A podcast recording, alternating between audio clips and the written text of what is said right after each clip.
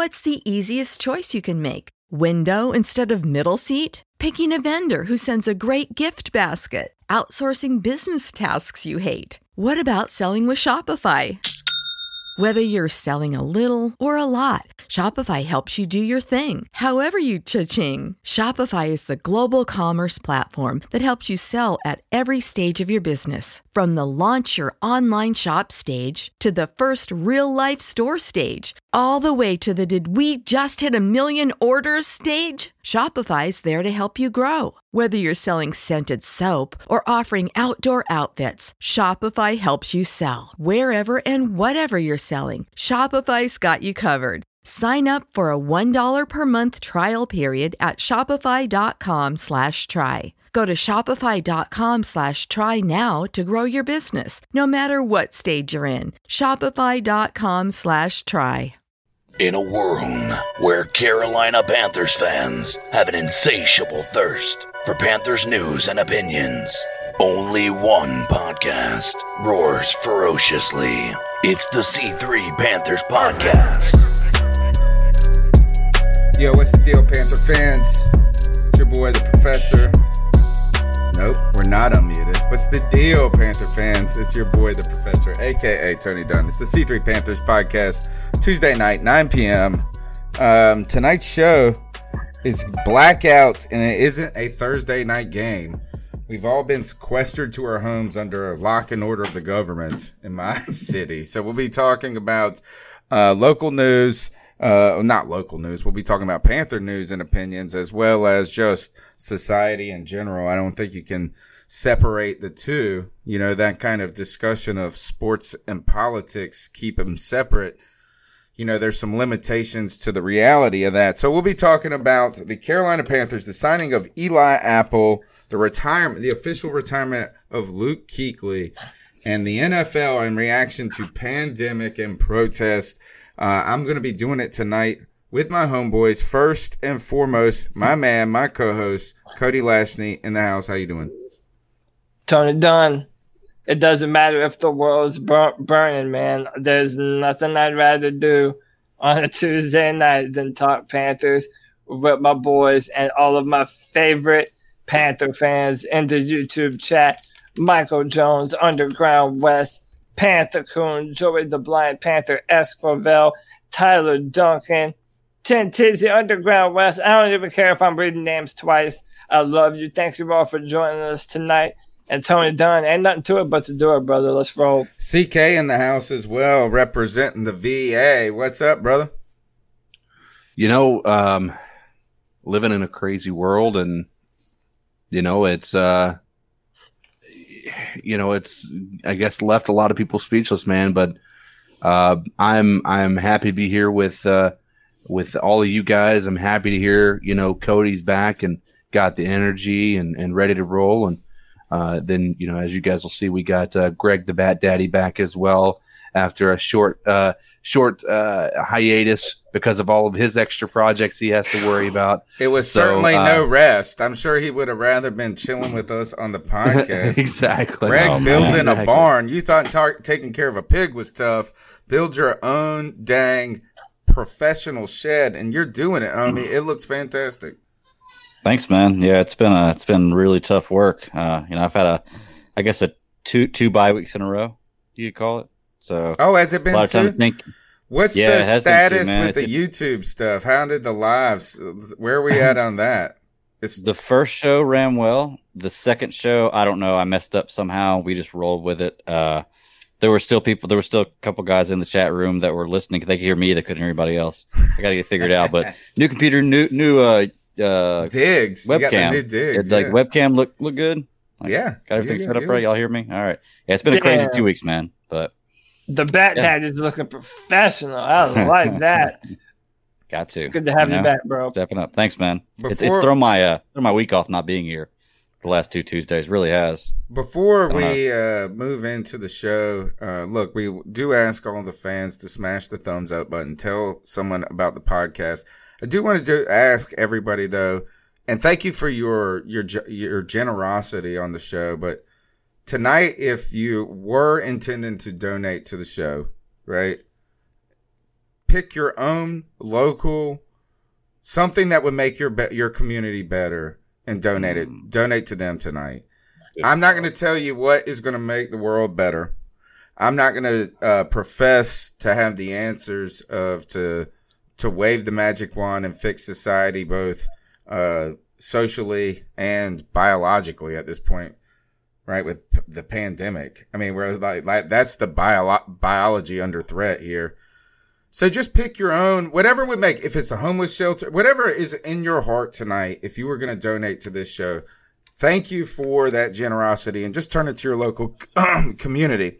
Um, and but you can support the show by calling into the cat calls line. The number is 252-228-5098. You can follow us on Twitter at cat underscore chronicles. And um, where else are we at? That's it. Oh, Cody, I was watching the Cripple Connection. You guys had me. You got me hooked, bro. I'm in there. I'm watching Yeah, these I- trailers of these games. I'm over there waving my arms in the chat room. Cody, So I, you're I'm gonna, I know I, I have to. I, I gotta get better at uh, at looking at the chat uh, uh, when, when I do that one. But there's a big PlayStation uh, press conference at four, and we're gonna try and live stream it on Thursday. So uh, check that out too. But uh, but yeah, man, I, I, I need to read the chat room better. But I will not have that problem tonight. Uh, and uh, Trill One's in the chat room and said, Did y'all see Shaq Thompson, Tre Boston, Ian Thomas, and Manhurts at the Charlotte protest? And yeah, I saw the photo. Um, I, I live, uh, I basically live in the uptown area. And um, it, surprisingly, uh, up, up here, it hasn't been too bad. It hasn't been um, as chaotic as places like Atlanta or Houston or you know, you know any of these other bigger cities. But um, yeah, I uh, I mean, listen, I, you don't even know what to say at a time like this. Um, you know, this is a podcast about Panthers football, and you know, it's it's it's hard to do that sometimes though when the world might sit, really be burning outside your window. So, um, I mean, these are crazy times, and um, uh, you know, I I don't. That's why I don't blame any person, no matter what sports team you play for, um, be it the Panthers or, or, or who else. You know, uh, if you know, speaking up for what's right is something that, as an American, you're you're entitled to do, and you're allowed to, um, you know, uh, express your right to to protest that. I mean, that's literally what being uh, what being an American is, and, and and understanding that not everyone in this country, specifically black and brown people, are are treated the same way by our police force. And no, that doesn't go for all police officers, but we now have seen it on video that it does go for some of them. So, and and it's terrible and it's a travesty. And and listen, I, I'm 30 years old. I mean, I, I'm you know I like to consider myself a a wise person, but I understand how little I know and I try and use these moments to learn and and learn about the you know the experiences that I have never had and will never have, and and also what I can do to to better my community and and, and help out people who uh, are in different circumstances than me. And uh, of course, to tie it back to football, you know, but when you're a a, a, black athlete like Shaq Thompson and you represent your your city of Charlotte being here, you know, playing for the Panthers, yeah, you want to show your support in your own community. So um, I'm proud of those guys, and you know, it, it, it's, a difficult time to to talk about these things, man, because everything is so on fire right now, literally on fire.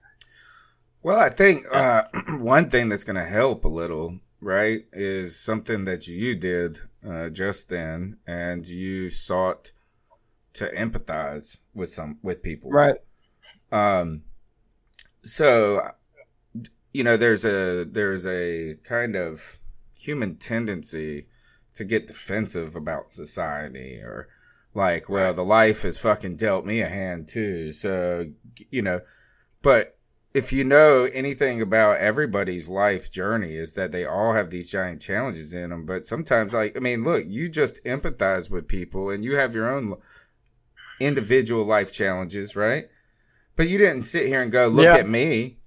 Look at me. And you know what you're doing is you're trying to be honestly considerate of your fellow man in that Right. case and if people can't eh, you know and that's really i think the only way to improve society is for us to just be compassionate to be understanding to be patient you know as much as we can with every individual partic and in this case i'm not trying to i don't want anybody to interpret that as like an all lives matter type thing because you won't catch me saying that like duh right but how do we fix things i think as we raise our children to be kind compassionate patient forgiving Can I get on my no, box? no, get out of here. You're gonna get us all fired from our jobs. Miranda's been fired. got a at hot so box. dumb. I got a She's been fired. My wife is in here. She's been on fire today.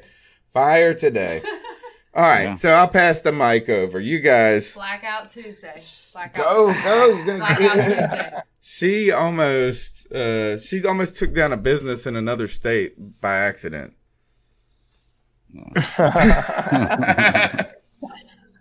Oh, Damn. gosh. That's a hell of a thing to do on accident. yeah, yeah. Oh, she's been. You want to talk about uh, like you know some people get they're like warriors right now for people. Uh, Oh, yeah. So anyway, um, those are kind of my thoughts on it. Another thing is my dad used to always say this. I'm uh, you know I'm, a Yankee. My mom's a Yankee transplant to North Carolina. Right. My mom's from Queens shit my my father is not my biological father he really is my dad though like he adopted me when i was young he's like the cool he's like my dude like so but he's from rocky mount so he's this like country ass motherfucker with this most italian queens new yorker lady it's the most bizarre thing you ever see in your entire life but hmm. my dad has these kind of country truisms, you know, is that I have the fancy paper education. My dad kind of has the life education. And he's been saying, he said, always says this the more things change, the more they stay the same. And that's really mm-hmm. kind of what is perpetuated in society, you know, at this moment. And that's why I think people are hot, you know, you just, these Right. pressure points. Well, that's like saying that history repeats itself, which is, you know, it's true. It, it always will. like, Or things, Things don't going to- really change as much as we think they do. yeah, yeah. I mean, And this that's is a something- real good. Sorry, go ahead, Greg. Well, I was just gonna say this is a, a really touchy subject, and you know, just just it's it's difficult to talk about because you you like Cody said, you, you want you want to empathize with people and you want to feel for people, and and you don't want to come off across like Tony said, where you're you know it's the all lives. You're wanting to focus on what's going on, and I and I get that, and uh, you know, I'm in Winston Salem, and just over all this stuff happening for the last few days, I haven't noticed a difference anywhere that I'm at. And I'm in Winston-Salem and all the little surrounding city. Blues Do you Creek have a curfew right that. now? No, that that was what I was going to bring up. Is, is that Win- right now. Winston-Salem? There was an article that came out today. Winston-Salem is one of uh, uh, only a few major cities, and when I say major, Winston-Salem's a big city. Uh, went the only one of the few major cities in North Carolina that doesn't have a curfew and has had no looting and uh, no um, like rightful protests and everything. And a giant And it- civil rights history too. You know what I mean? Yeah. If you think about it, it's, Yeah. there's like a lot of issues that have converged in that region of the state. Oh yeah, oh yeah. So well, the it- thing was, the police force here, they they stood with the protesters in the protests. It's one of the one of the cities that the the police force actually stood with the protesters, and we've had no looting, we've had no violence. I haven't noticed really any difference other than hearing about the protests going on. Um, so it, it's just so weird from where I'm at to see my perspective because I, I wanna I wanna be able to look at things from all different lenses and all different points of views, but I can't. I can only see what I deal with, and what I deal Right. with seems like people handling things really well and like, and like very very very civilized. And, and and I'm not saying that other methods of doing that are not. It just doesn't seem like um, I don't know. I, I'm I'm not fearful for going outside right now. See, we need Yeah. to hear You know? more of that. So- My city, the city I live in, I feel like is overly weirded out by all this. Like, Well, I mean, I I like, why say- did I have to rush home from dinner tonight? Like, I feel But can I like it was just ridiculous. I, I I- I think part of the problem is a lot of times people are kind of living on what they're seeing on the internet. And again, fear what you're seeing porn. on, and, it's fear porn. and, and yeah, and you know what you're seeing on the internet is very real, but you're also you're seeing, uh, you know, Very Yeah, mi- microcosm, yeah, of the yeah, problem. Yeah. it's not yeah it's not it that might not be the, the how your community is reacting but Can I, I tell mean, you it- guys a, a wild story that is very relevant to this from the past? All right. I was reading an account from a person who lived in a very important city in the South, right? So they lived in like a university city in, I will say, in Georgia, right? and they were telling me you know what i was reading i heard about how it was like when they desegregated schools and this is coming from a white person in a very uh, comfortable financial situation right? Very probably good social status. And they were like fearful for their safety. And the thing that was so bizarre when I'm reading this is that's like this is the exact opposite of what the reality of the world was at that point. And so what I mean by that is the person who was the most safe felt unsafe. right? And so even fast forward today, last night a rumor got started in Greenville, North Carolina that these Antifa, I don't know if they said Antifa led, but you know, that these protesters were targeting these upper middle class white neighborhoods. And there's zero validity to it. But guess what? Motherfuckers got scared as hell. That's a pr- that's the problem, folks. The most safe yeah. people are complaining about being unsafe. So Well, but- I mean, like, so I'm with you, Greg. I'm with you. I- I've seen people on Twitter post uh, uh, Twitter pics of like people complaining, yeah, tear it down, burn shit up. But then apparently it got a little too close to their neighborhood, and then they were like, "Oh my god, please, uh, this, Slow uh, down, this slow needs- down. Yeah, this Abort, needs abort. to stop now, please. I don't want to die." All right, let's Yeah. get CK in here. We haven't even heard from CK. He's on the sidelines. What's up, man? man um you know it's one of the things that i was mentioning before the show is for the longest time at least for the past 10 years it's an argument that i've had um you know and and it's an argument that you know uh, again i've i think over the past 10 years have changed um i was never one to be considered a racist but i was definitely on a more right side of things when when I'd see things like this happen, I was like, we don't know the whole story. The officer, you know, we don't see everything. This is just a microcosm. This is something that we don't see very often. It's the majority of the police are good and all of those things. And I would make those arguments and I'd be that person. And over the past 10 years with everything happening, I feel my heart slowly changing. And, and I feel like I had one of the most major changes here as of this past week. And it had a lot to do with uh, you know, I, we saw we saw this happen. We all can agree it was wrong. It was it was you know evil, as some might even consider it. Yep. Um, but what what I saw was uh, again more of this fear mongering, and it's a valid concern. There was a video of a of a gentleman who, by all accounts, from my understanding, was trying to protect a business from looters. Again, we don't know the whole story, but he was beaten and looked like he was dead. I don't know what the reality of that is. Looked like he was beaten by these looters and rioters to death. Um, and then it looked like he his wallet was stolen, all these things. And I had this just anger, like this anger in the pit of my stomach about that. And then I started to think, what I would do if I got my hands on them. Like just those types of thoughts. And then I started to think about it and I'm like, this is exactly what black people feel when they see that video of George, right? Mhm. This is the exact thing that they see every time one of these videos happen. They have that exact same anger, and and you know I don't know about you, but if I'm not listened to, if I'm making a very valid and logical argument for a matter of 30 minutes, and somebody is still refusing to see my side of things, I get angry. Like I get blood pumping, blood pressure high. I get angry, right? And so, and I'm not we saying I lose control. sometimes. Yeah, I want to. but you know, imagine that happening for your entire life. And I've I've been hearing, and I think I've started to understand it. I have no ability to argue what they experience.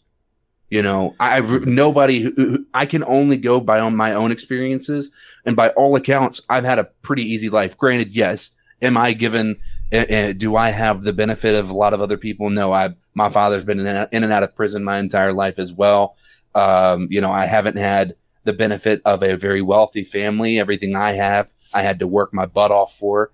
Um, but I still feel like I've had it fairly easy when I think about the idea that I can walk down the street and not see a police officer or see a police officer and not put on sunglasses just to try to make sure I'm not able to be, you know, I, I'm not in their sight or I'm maybe less conspicuous or something like that. I haven't had to deal with any of that. And so when I, f- No, you I- always uh, go watch Lil Dicky's uh, white guy video, and it is Yeah. a very intellectual, also satirical though um, analysis of this.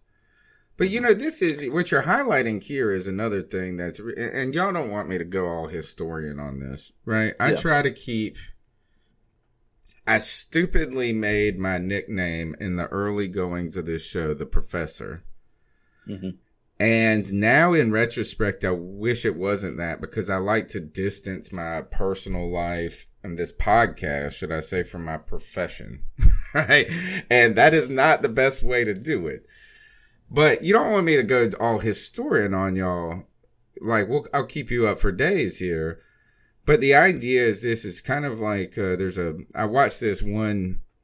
I was watching this documentary on Jack Johnson. He was the first African American heavyweight champion. By the way, I was the first person to ever teach African, the only person to teach African American history at Picayune College. Proud of that moment. Um, not that I'm a, a, a prof- like a expert on it, but this this guy, this, this guy i mean i'm not like i'm a colonial historian so my, my interest and my per- you know my research overlaps with a large amount of it. But it's You're not like okay. what i just did the whole time i was in graduate school right? So but this guy william crouch he he said this. He said there's two myths in the world. He said one of the myth of paradise lost and what he was referring to is like that there was this beautiful past in human history that we have lost. Kind of like the myth of the Garden of Eden. Like it was perfect and now it's imperfect, right? He said that's one myth. And he said the other myth is that black people were okay with segregation. and the point that I bring this up to you, CK, is sometimes America, actually, the whole time they've had the ability to naively underestimate people who are wrong, have been wronged, and continue to be wronged. The deepness of their, you know, uh, not their opposition. You know what I'm saying? Like, or whatever the whatever that is, that correct word is there, and this idea that like, and this myth has always pervaded American history. So after the Civil War, it was like, oh, well, there's no more slavery. The world's better. Then after Reconstruction, they're like, well, there's vote, the 14th and 15th Amendment. The world's fixed. After this, after the 60s, it was like, this is fixed. This is fixed. And Mhm. if you sweep under the rug the wart, right, as one historian, what was his name? He was a sociologist actually studying the United States history. And he described it just ultimately as like the dark the like the moral stain on america. Right? Like this is it. And like this is like the wart on the hot girl's face. Mm-hmm. Like she's the hottest girl in the world. She just got this big giant wart on her forehead. And that's it. And it has been, man. It, it has been since always- yeah. and since the, since the inception of our country. Again, man, no one has the answers to this. How do you fix racism in 2020 for 500, Alex? It's like, I mean, this, this, is, this, is, this is tough shit, you know. And, Yeah. and and again, like we're a podcast of four white dudes. Uh, you know, uh, and uh, it, it is a little bit different for me because I've been in a wheelchair all my life, so I know what it's like to have people that just inherently look at you differently, and Mhm. and you know, and and uh, jump to certain conclusions about you without knowing you or even caring to know you. So, Right. you know, I, I can't empathize completely, No, but I have been through. I, but I have been through so, something similar, and and what I can say is is that whenever you just you know, again, this is my you know uh my hippy dippy moment of the show, but it's like when you do make make it a point to get to know someone and know where they come from and know the people that love them and depend on them. All this white, black, uh, Hispanic, it, it doesn't matter where, where you're from. I mean, you, you really start to feel a human connection between people. And I think the, the scary thing that this is teaching us all is that that basic empathy that we have for one another, there are some people that just don't have that. And they do it for something as stupid as that's a black man. And I don't, I, I don't, you know, I, I see him as a human. And there are people that are like that. But I think if you're making a, an attempt in your day to day life to try and get to know someone that's different from you, that comes from a different background, whenever you have the opportunity to do so, uh, not only do you grow, but you help them to grow in their own personal points of views too. So this is why I would, again- yeah, this is why I was celebrating your position earlier and the honesty and authenticity of it, right? The, what you just said. The other Yeah. thing I, I really do think is is that like while we can't fully empathize, what we can all empathize with at this moment is that we clearly live in a state where the overuse, the state of the overuse of force, excessive use of force by Right. a police state in a finance like I'm becoming more liber- libertarian again every day now. Like I'm starting to give like this. It's like get the f out of my business, man. Like let gay people get married. Let mm-hmm. you know, like get out of my business, man. Stop trying to write me a speeding ticket, a parking ticket, take me to jail. And I hate to say this, is that I've always come, and this is where I guess my profession and my personal life have trouble meshing. Is, is like I'm kind, not like a street kid, but like I've come from like just working working class people, so I just wasn't always like in this polished place. That's why I got a foul mouth. But like the worst thing you can ever do is call the police. Like unless somebody Yeah. is like really killing me. Like I mean, if we're fighting over the lawnmower, if we're fighting over these girls, if we arguing over who pissed on whose bushes, once you call the police, everything gets effed up. Mm. Like it oh. always gets worse, man. So that's what I think is my real problem too. Is I continue just say this, like I don't feel like bad for the protester. I mean, for the police. Like I like like you're not gonna make these protesters in a bad light. They're like, God, Well, the police got you- the you gotta- batons, they got the spray guns, they got all this, and they use it with ease, man. The first thing is like this: Oh, you pushed on the fence a little bit. Pepper spray to the face, homie. rubber bullet to your eyeball. Yeah, it's too lib. It's just too liberal. They're too liberal with their use of power. You know what? What I will say, I have noticed a lot of people who used to be very anti-gun are now kind of like, oh, well, oh shit, the police can do that. Like a, a lot of lefties are kind of uh, Like looking maybe the we need to strap up too. Yeah, hey, it's Maybe, uh, moments it's it's moments like up. this it's moments like this that this amendment is meant to actually be like right. that's is Right. why why it's what it's meant for It's not meant as a way to just allow us to kill people. It's a way to be able to actually fight back against an oppressive government that we government. we ran from to begin with. And what's crazy about it is, and we talk about this from the history. You talk about this, I'm sure.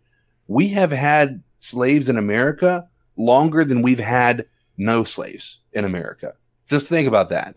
Like that is the majority of our entire history is is actually having slaves legalized, slavery legalized.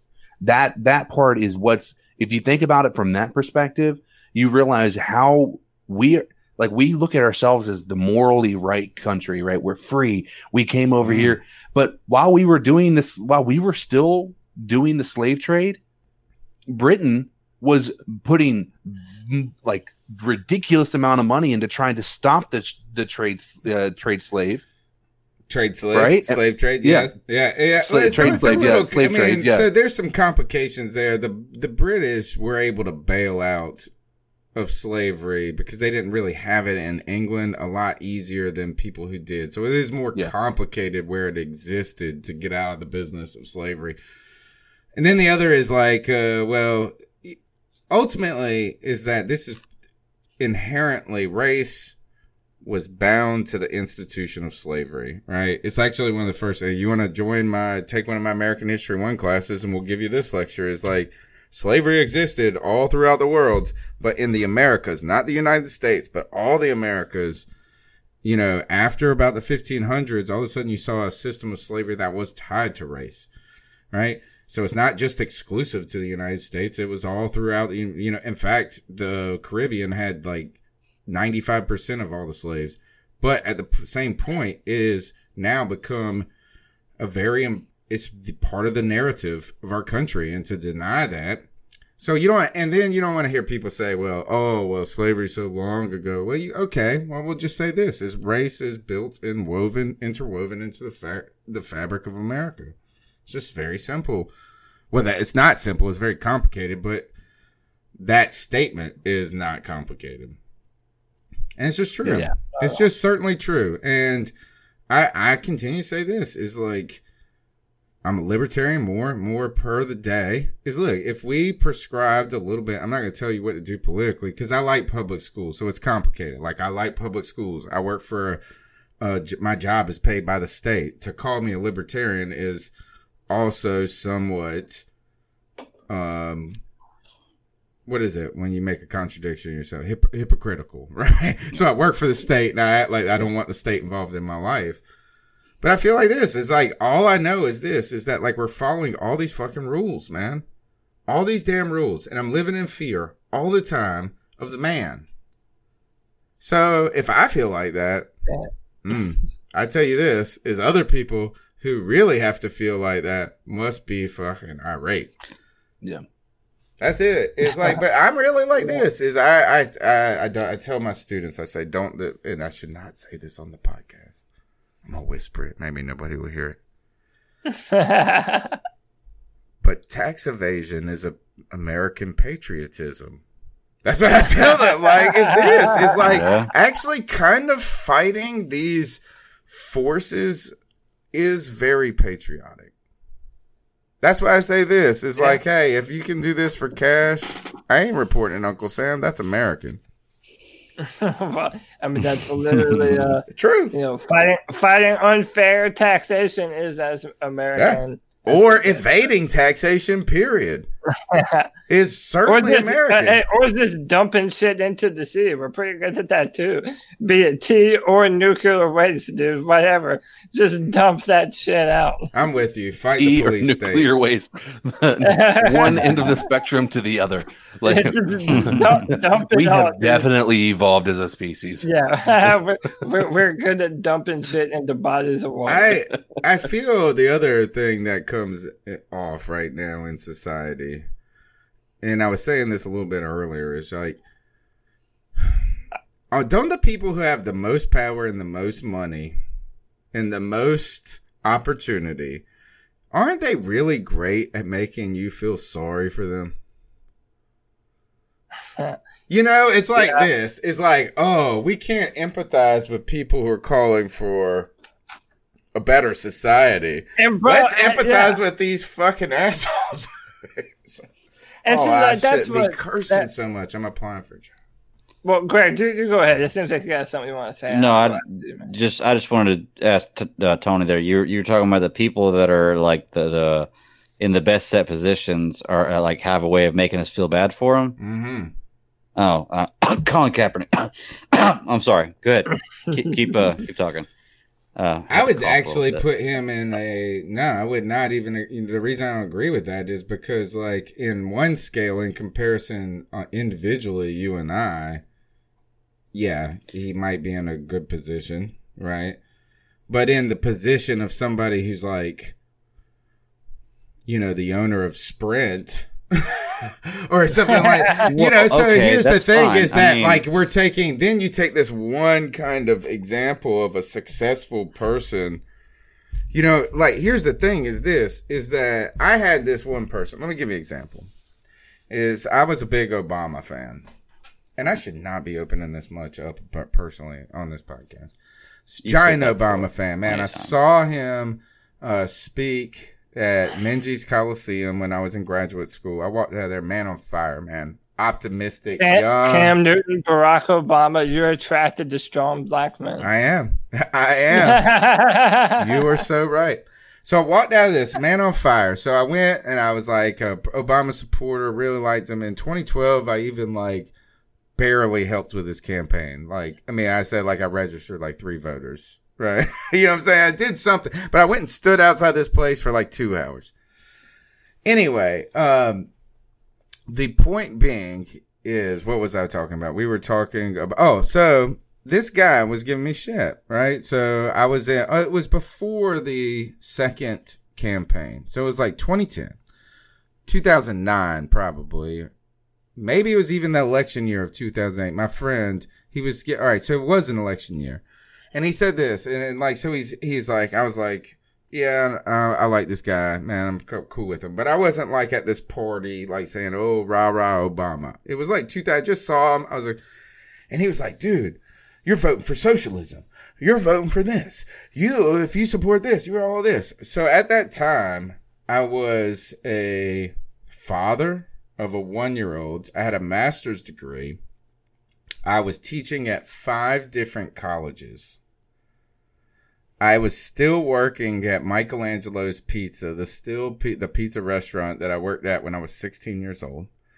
I worked 65 hours a week that ye- that year. Right? Actually, I did it for 18 months. 7 days a week. I had a half day off. I made $22,000 a year. Think about that.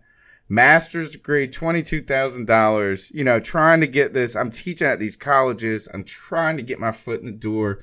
You're fucking, I got this kid. You're paying for your health insurance. And this asshole said, don't vote for this guy. Instead, vote for this guy who support. By the way, this guy also lived in a four hundred fifty thousand dollar house. He had a eighty thousand dollar boat.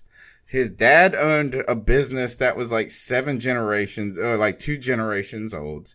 And he's telling me to vote for my ideals over voting for this guy that says he likes community colleges. Mm. That would give me a job. I was like, so no, I- fuck you. You vote for your interest. I'll vote for mine, homie. And my interest is lower insurance for a guy that makes $22,000 a year and paid his own way through college. You know, so I'm- like, don't make me Ugh. try to feel sorry for people who got the silver spoon. Is my point. I am so glad you made that point right there because I was taking notes and I wanted to bring up the reason why I said the Colin Kaepernick thing. And when I when I mentioned Colin Kaepernick, the first thing you said was, "Well, he's well off, but he's not as well off as like an AT and T CEO." Well, of course not. I can say that about anything. You know, when you compare me to a person who doesn't have a job and doesn't have a house, I'm doing fantastic. yeah. I mean that that that's Certainly. raising and lowering the bar. But I wanted to bring up that point you just said. You were talking about your friend that you just said had the silver spoon, had a four hundred fifty thousand dollar house, a boat, and all this stuff. You think Colin Kaepernick has all that stuff? I guarantee he does. I guarantee he does. But I he's actually he- voting for my I guarantee interest. he's doing well off. My point is, why why did we look at Colin Kaepernick as well, he's not that well off, but the guy you're talking about right there, he's well off. Do you know what I'm saying? Well, I would We- tell we you shine this a light on because this shine a light guy is probably in the top eight percent of my county. Then, so like, if you want to compare it, like throughout my, what I'm trying to say is this: is that ultimately we can pick it, cherry pick some examples. Yeah. Look, is yeah, so yeah, there's some very successful black people, but what they can't be interested in. Here's the thing: is like the whole world is burning I'm not saying shit that at all. down. They're burning shit down right now because of what Homeboy was trying to tell you two years ago. What people Mm-hmm. were trying to tell Americans 30 years ago, 50 years ago. Let's not act like Rosa Parks was the first motherfucker that protested segregation. God, I cannot stop cussing tonight. I am totally not getting a job. Can I? Can but while while you're you know recuperating from that, um, one of the things I almost because it feels different to me right now feels different than what we've experienced in the past. Right? It feels like there is more movement. I'm not saying it's be- like it's going to be the it's going to be fixed tomorrow. Right? Right, That's not right, what right. I mean by that. But it feels different. And if you ask me, I think that not having sports right now is helping this cause tremendously. Ooh, Because- that's a good point. okay. Very good point. Because you, what else we got to talk like, about? Like, like, let's be honest. I mean, that's look, look at this podcast. If we had 17 things to talk about, this would be really hard for us to have this conversation for 40 minutes. Mhm. We do have some things we want to talk about. Eli Apple, uh, all of that stuff, and the and the guys that were in the, a part of the Panthers and what they've got- had going on. But you know, nonetheless, I mean, not having sports, I think, has helped this cause tremendously because what happens is when Kaepernick, it, when he kneeled, you know, regardless of whether you feel like that was the appropriate way of doing it or not, that was a peaceful protest, Mhm. right? Yeah. And Good. all we wanted to focus on is how that disrespected the flag. And then, you know, again, whether or not that's a valid concern, that's not the argument I'm making here. What I'm making is that became a business decision, right? That became bus- that that was the NFL then had to make a decision about whether they wanted to continue to allow that type of stuff because it could hurt their bottom dollar, their bottom, you know. But now there is none of that. There is no financial loss right now because of this outside of the rioters and, and the anarchists who are trying to pin this stuff on people that are that, you know, the, again, we talk about the microcosm, everything being focused on it. There's 10 rioters to uh, 20 million peaceful protesters. Let's Mhm. let's also think about it from that perspective. Right. Oh yeah. But Oh yeah. but all of that, you know, we think about it from that perspective. I think sports not being here has allowed people to focus on this for what it really is, and that is systemic racism that exists. And I think that if any, and, and I know we've already got one dislike, and I know it's going to happen because we're talking about things that are very, you know, uh, ten, has a lot of tension involved with it. But what I will say is we have no choice but to look inward right now. We can't have somebody else. The NFL has no way of telling us. We have no commentators who are able to tell us what's going on. This is simply us being able to make our own opinions and seeing what's going on in the world. And if any, I, and I'm not going to say every. yeah, we're not going to can say lose this. any sponsors. Don't worry. Yeah, Mhm. I'm not gonna I'm not gonna say that every white person that's listening, but I can I, I can tell you a majority of the white people listening know a family member or a close friend that is racist, right? And and and maybe doesn't go out there and wear the the the cap and gown, right? They they don't go out there with the hood. But Right. that's because we're in a society where you can't live and actually be successful. You know what's if you're doing even that type of worse. CK? Is that What? I guarantee you everybody knows someone who's racist that doesn't think they are. Exactly. No. That's the That's- real that's the- like issue is or not the real issue. I keep saying that. I don't need to quantify all these things, but it's a very important issue is that a lot of people who throw stones or are talking about people casting stones throw the biggest stones and they don't even know it. You know, it's just like, Yep. oh my God, yes, they desegregated schools and it was worse for you, the white girl in a very privileged neighborhood, than this poor other person who had just been stomped on by society. You know, that's my point. Is like this Mhm. is like the real is there are so many. It's kind of like the it's the running joke where it's like, well, you got one black friend, right? Well, you're not a racist.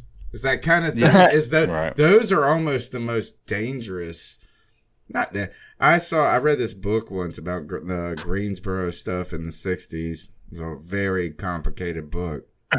but what he said was this: is he just said like Greensboro was a very progressive town for a long time for black people. They had like a strong economic force. They had all of this, but they were turned out to be the slowest to desegregate because they kind of like hung their hat on like, well, we're the good white people. you know, and so I mean, there's all of these things. It's so complicated. Uh, That's and- why and you by- just got to be some of- kind to people, man. And you know what? We can't fix the transgressions of the past, but all I can do is this: is I open the door for someone who walks in front of me. What they look like, I don't care.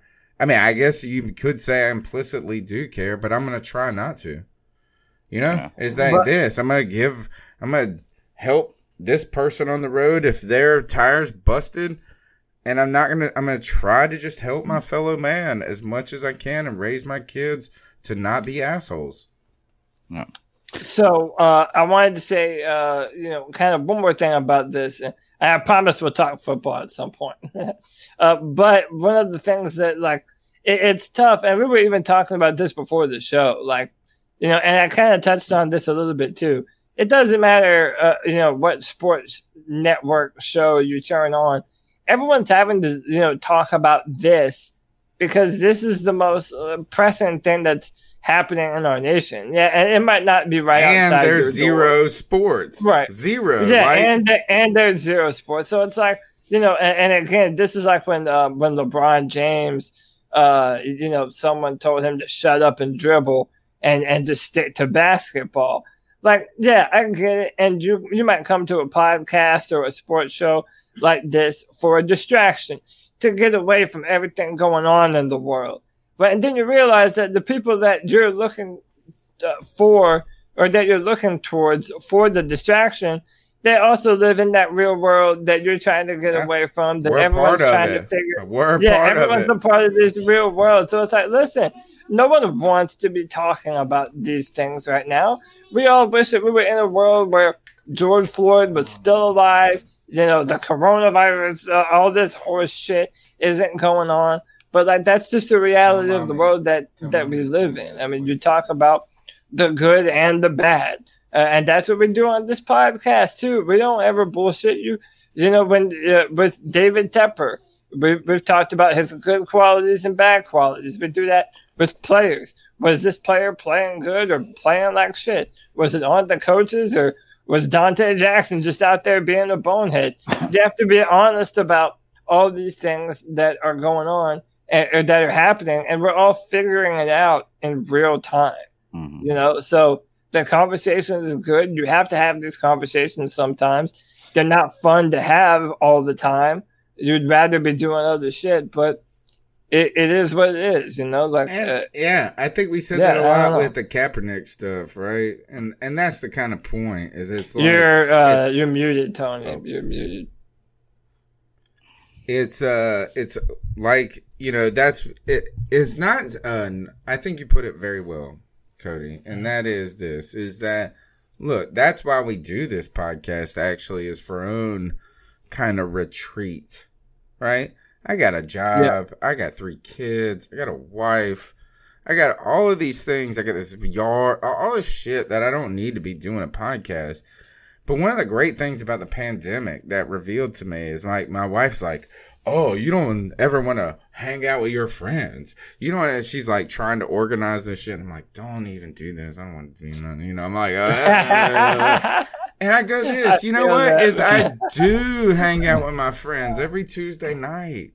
like, don't make plans for me. Shit. Right, If like, if it's just like- them, I'll see them. this is what I do to get away, right? So I understand that.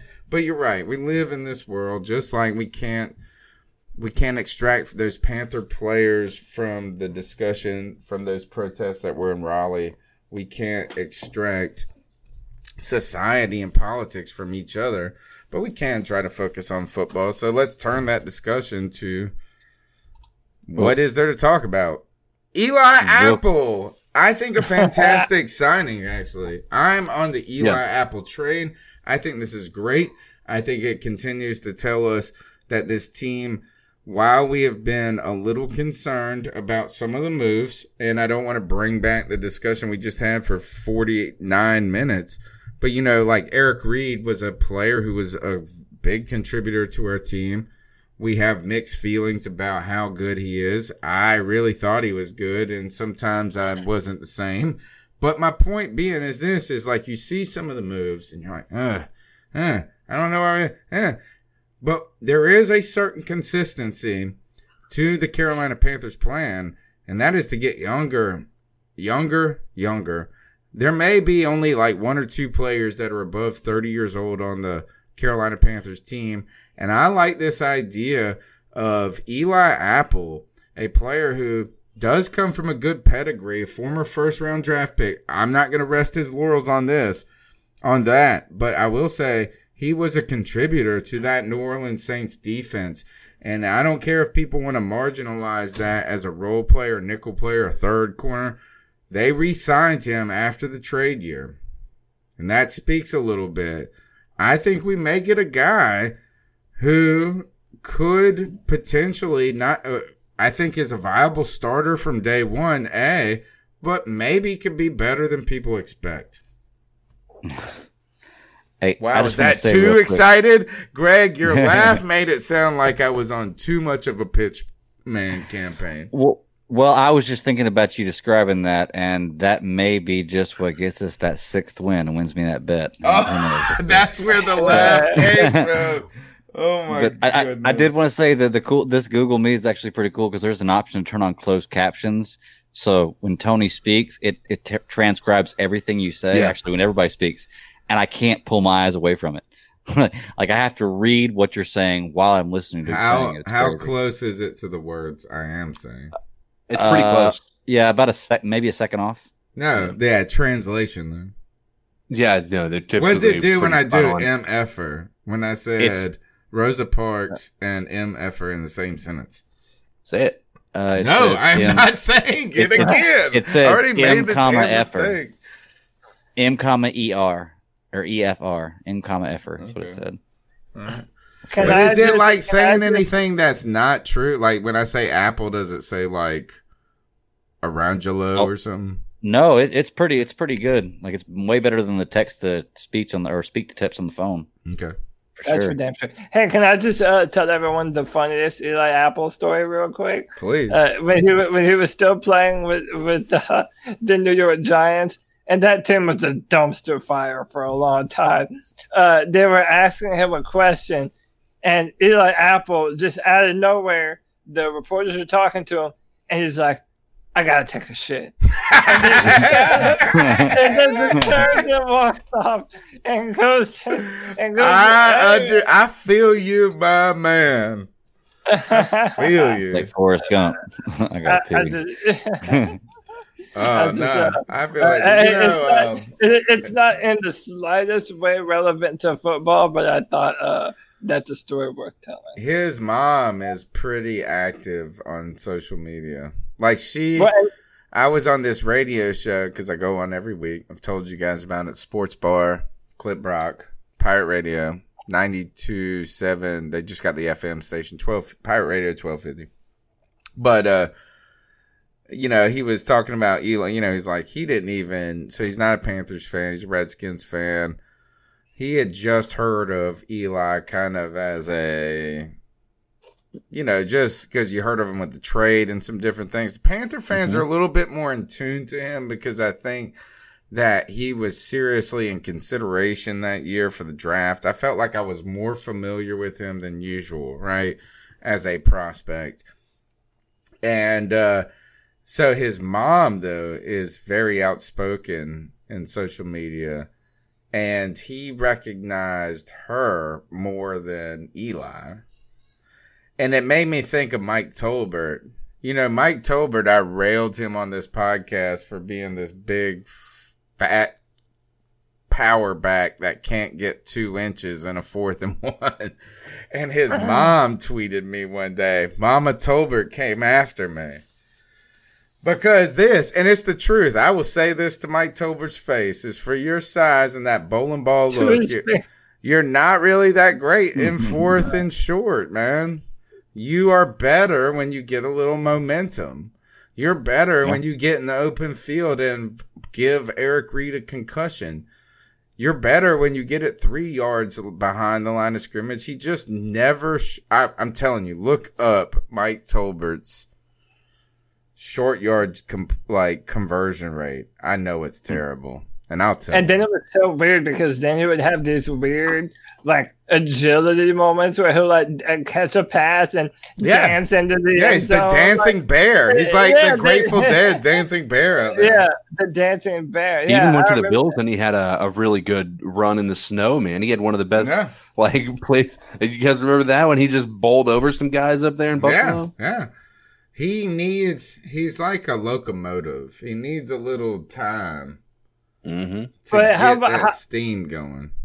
How about how about this though? Do we? I mean, okay. Do any of us feel better about our secondary? Like I remember Tony Yeah. when I when like when I mentioned uh like there's a chance that Troy Pride, uh, one of the guys that we just drafted, would be one of our starting corners outside of Donte. Like that that scared you. So now that we have a veteran, like, I mean, do you feel better about it? Because Well, A lot- calling him a of veteran things- is is a little generous, right? He's twenty six. yeah, he's yeah. He's 26 and he's kind of one of those guys who was drafted with a lot of expectations. Mm-hmm. Um, did not initially meet those expectations. But again, I think Cody pointed out this is important.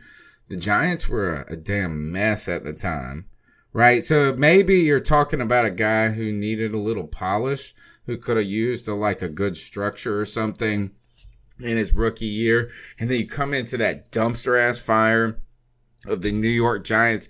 Remember the guy with the slick back hair? The what was his name? God, they were such a Jeremy Shockey. No. The coach, oh, the coach, that coach. was just Or I was thinking about he looked like a greasy-haired New York seventy porn star, you know. And it was just like the team was McAdoo, all in. Ben Dis- McAdoo. yeah, Ben McAdoo. Yeah, And you have those stupid sunglasses. Yeah, yeah, it was yeah. just so awful. And then Eli Apple got suspended for tweeting from the sidelines during the game. So I think that so that kind of started his like so I the way I see it is this is he could be a gym that needed structure and polish, some pressure in the right ways. But he got traded to the Saints for a fourth and a seventh. And I think it's important to say this is the Saints have tried to push their chips a little bit in the last couple years. They have not just sat around and said, let's see how it goes. They've kind of tried to make some moves to make that defense better in the last moment. They've made some in season moves. They have done the finagling that they always do. And one of those was the Eli Apple trade. Eh, Okay, it's a trade. It helps you this year. They re signed him after that. They got him on another year contract. And I think that says something. Is like, we thought this guy was a positive contributor to our defense, which the San the New Orleans Saints defense has been much improved, and we know they're in financial disarray because like they got Drew Brees, they got Michael Thomas, they got sign Kamara. Eli Apple is the typical salary cap cut.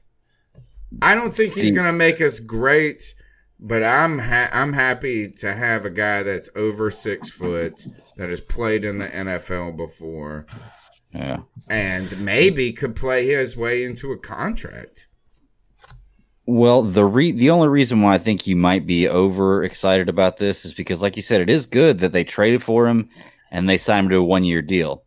But they signed him to a one year deal after that contract was over, They right? never like a one have year any deal. money, Greg. Let- they never have any Well, money for players. I like understand, but if he was worth it, wouldn't you think that they would invest some money into him? I mean, how do you know they didn't just sign him to a one year deal to be a stopgap? And that's not what we're doing as well. Yeah, I'm not and- saying he's going to be terrible. And to echo some- to echo Greg's sentiment, uh, he led uh, the the he was on the Saints the past two seasons in a row, right? I bel- So- uh. Yeah, I'm not sure. yeah, two years in a Yeah, row. so yeah, Two years in a row. Well, he he joined led- them maybe mid-season and then played another right, season. but he, uh, and and all the time he was with the Saints, he led the team in penalties. Oh, And I'm, I'm not saying he can't be good. I'm really not. He he could be a very good pickup. I just I just I'm not as optimistic about you because I feel like if he's as good as we feel like you, you feel like he might be, why would they even worry about letting him go? Why wouldn't Okay. you just sign him again? Let to me. deal, can I you know? put a kind of a, what is it where they where you got to put a like like a exception on what I'm saying, like this caveat? Caveat? A caveat? caveat. Thank you, thank Yeah. you. Is that I'm not saying he's gonna all of a sudden be a damn man ass corner, right? Like all of a sudden he's gonna be like this guy that we're gonna get for the next five years. right. But it would be look, he's got an opportunity to come in here and start, right? You think it's an Um, improvement, obviously. I would say this is it's a body that's not old Okay. that has played reasonably well in the NFL. I'm not saying it's going to make us really. It's it's making us better more than it's making us worse. Okay. I can live with that. I mean, whatever, man. We're still But- gonna he said, burning. "Whatever, man. You Fine, must fine, think nothing of not- Eli Apple." man. And Michael Thomas. Can we? Can and we also? gonna torch us, bro? Here's what I'll say though. Here's the thing that I'll I'll point out. I feel like this is uh, an indicator that there is not a intentional will to tank. Right. Six wins. Right. Right. That it's not an intentional tanking year. I think that do I think we're going to do well? No, but it's there is not an intention of tanking. If it was the case, why sign a guy like him for one year? Al- Also, if if you were planning on tanking, wouldn't that be what you would want it to look like? Because we're not intending on tanking this year. I mean, but Yeah, you're I right. mean, really, really, that'd be the I don't think we can tank with this sign team. because, yeah, it's like, dude, again, everything's like CPG such says it's just depth. I say bullshit. I say it's not just depth. I bet you Eli Apple starts day one. Yeah. Put, Oh, I put my he money. he's he's going to be a starter. Yeah, he is one hundred percent the opposite corner of Donte of, Jackson. Uh, of Donte Jackson. if Donte starts, a right. Well, I mean, that would mean that would mean a young guy would have to usurp him. And Either way, I mean, it's gonna suck. I, I I want Donte to become a player. I hope this narrative of him being immature is unreasonable. That's what I'm hoping for. I'm hoping that they get he gets with people that instill maybe put some new leadership in in there. Um, sometimes people respond to different types of encouragement. You Right. give a um, you give Donte an encouragement that his mistakes are sort of from over enthusiasm. It might Well, change his fact- attitude from it being like you're shitting on me to like, you know, maybe we can get because I believe we saw him play very, very well. And the Yeah. NFL sort of has this tendency to just give up on people very quickly. And Well, I, and- I hope he can ch- prove this stupid narrative wrong. Or not Well, I- stupid, this and, like, narrative. Look at what you were saying with Eli Apple and how the Giants were a dumpster fire. You know, like sometimes I, I, I kind of feel bad for. I definitely feel bad for DJ. I feel bad for uh, for Curtis Samuel, and I feel bad for Donte Jackson. So like those guys- tired the- of y'all's the Curtis guys- Samuels crying, man. The, the guy, dude, Samuel. don't start. I will. I will. Not right now, Tony Dunn. Not right now. But that I that all those guys that were brought in at that period where Cam was in this health limbo and they kind of haven't really been in the best situation. It's like one of the things that we kept on saying last year was it like, well, is Luke playing bad or is it just everyone around him is Right, playing bad? right. But And then he fucking we did the same for- retires. And then Right, you're like, well, then we can't every tell. football player. So it's like, yeah, no shit. Donte Jackson is discouraged being on this football team. You know what I mean? Like, there's a uh, uh, there's a lot of reasons why uh, the Panthers were not a good team, and you know, And a lot going back, see, uh, Cody, going back to the what was that Amazon show? Like, yeah, a little bit. yeah, all another like. I know that the people have said like he's not like look at this. These guys are trying to mentor him, Mhm. but I don't know if I really believe it entirely. Like you might show that one little clip of them doing that. I mean, he does seem to take exception to it. You know, after Oh that, yeah, Donte he does Jackson- not. Yeah, he did not like that. But we were missing some important people in that lock in that photo. Where was James where- Bradberry in that? Where was Ross Cockrell? Like we only very saw this like two guys James or, or, or, uh, Mike Adams, and then and Eric, Eric Reid. Reid and Mike Minter and not Mike Minter, uh Mike uh who was the guy that also was fighting with the coaches then, little dude. He played nickel corner for Oh, us. oh, Captain oh. Captain Munnerlyn. yeah, and Captain, how, how can we forget Cap? So, Uh, but what I'm saying is this is that like that is a snapshot into the moment, but where is the mm-hmm. real mentors? You know, is there real mentorship behind that? Is it just like and we have always been critical of Ron's coaching staff and their ability to get guys get more out of them. And maybe that's where the Matt Rhule hype is all about. Is like, you Mhm. know what? Is that like Ron Rivera can't work with Donte Jackson. He needs Captain Munnerlyn to talk him off the ledge. Well, Matt Rhule staff, they can get more out of that. Maybe that's the real storyline. Yeah, uh, I'm I'm hopeful, uh, especially knowing that Matt Rhule has turned around college programs. Like you have to get young men to be motivated and play football, you know, and that's what the coach does. And uh, I mean, again, man, like it, it feels like we've been talking about Matt Rhule forever and a day. I now. know. We haven't even seen him coach. No, we had game. no, we Oh haven't seen God. shit, man. Not a I single know, person dude, has been able to actually do a press conference about him yet. Like that's Yeah, Think like- about it from that perspective. Like these guys, there there hasn't been a press conference yet. I mean, outside of the Zoom uh, things that they did.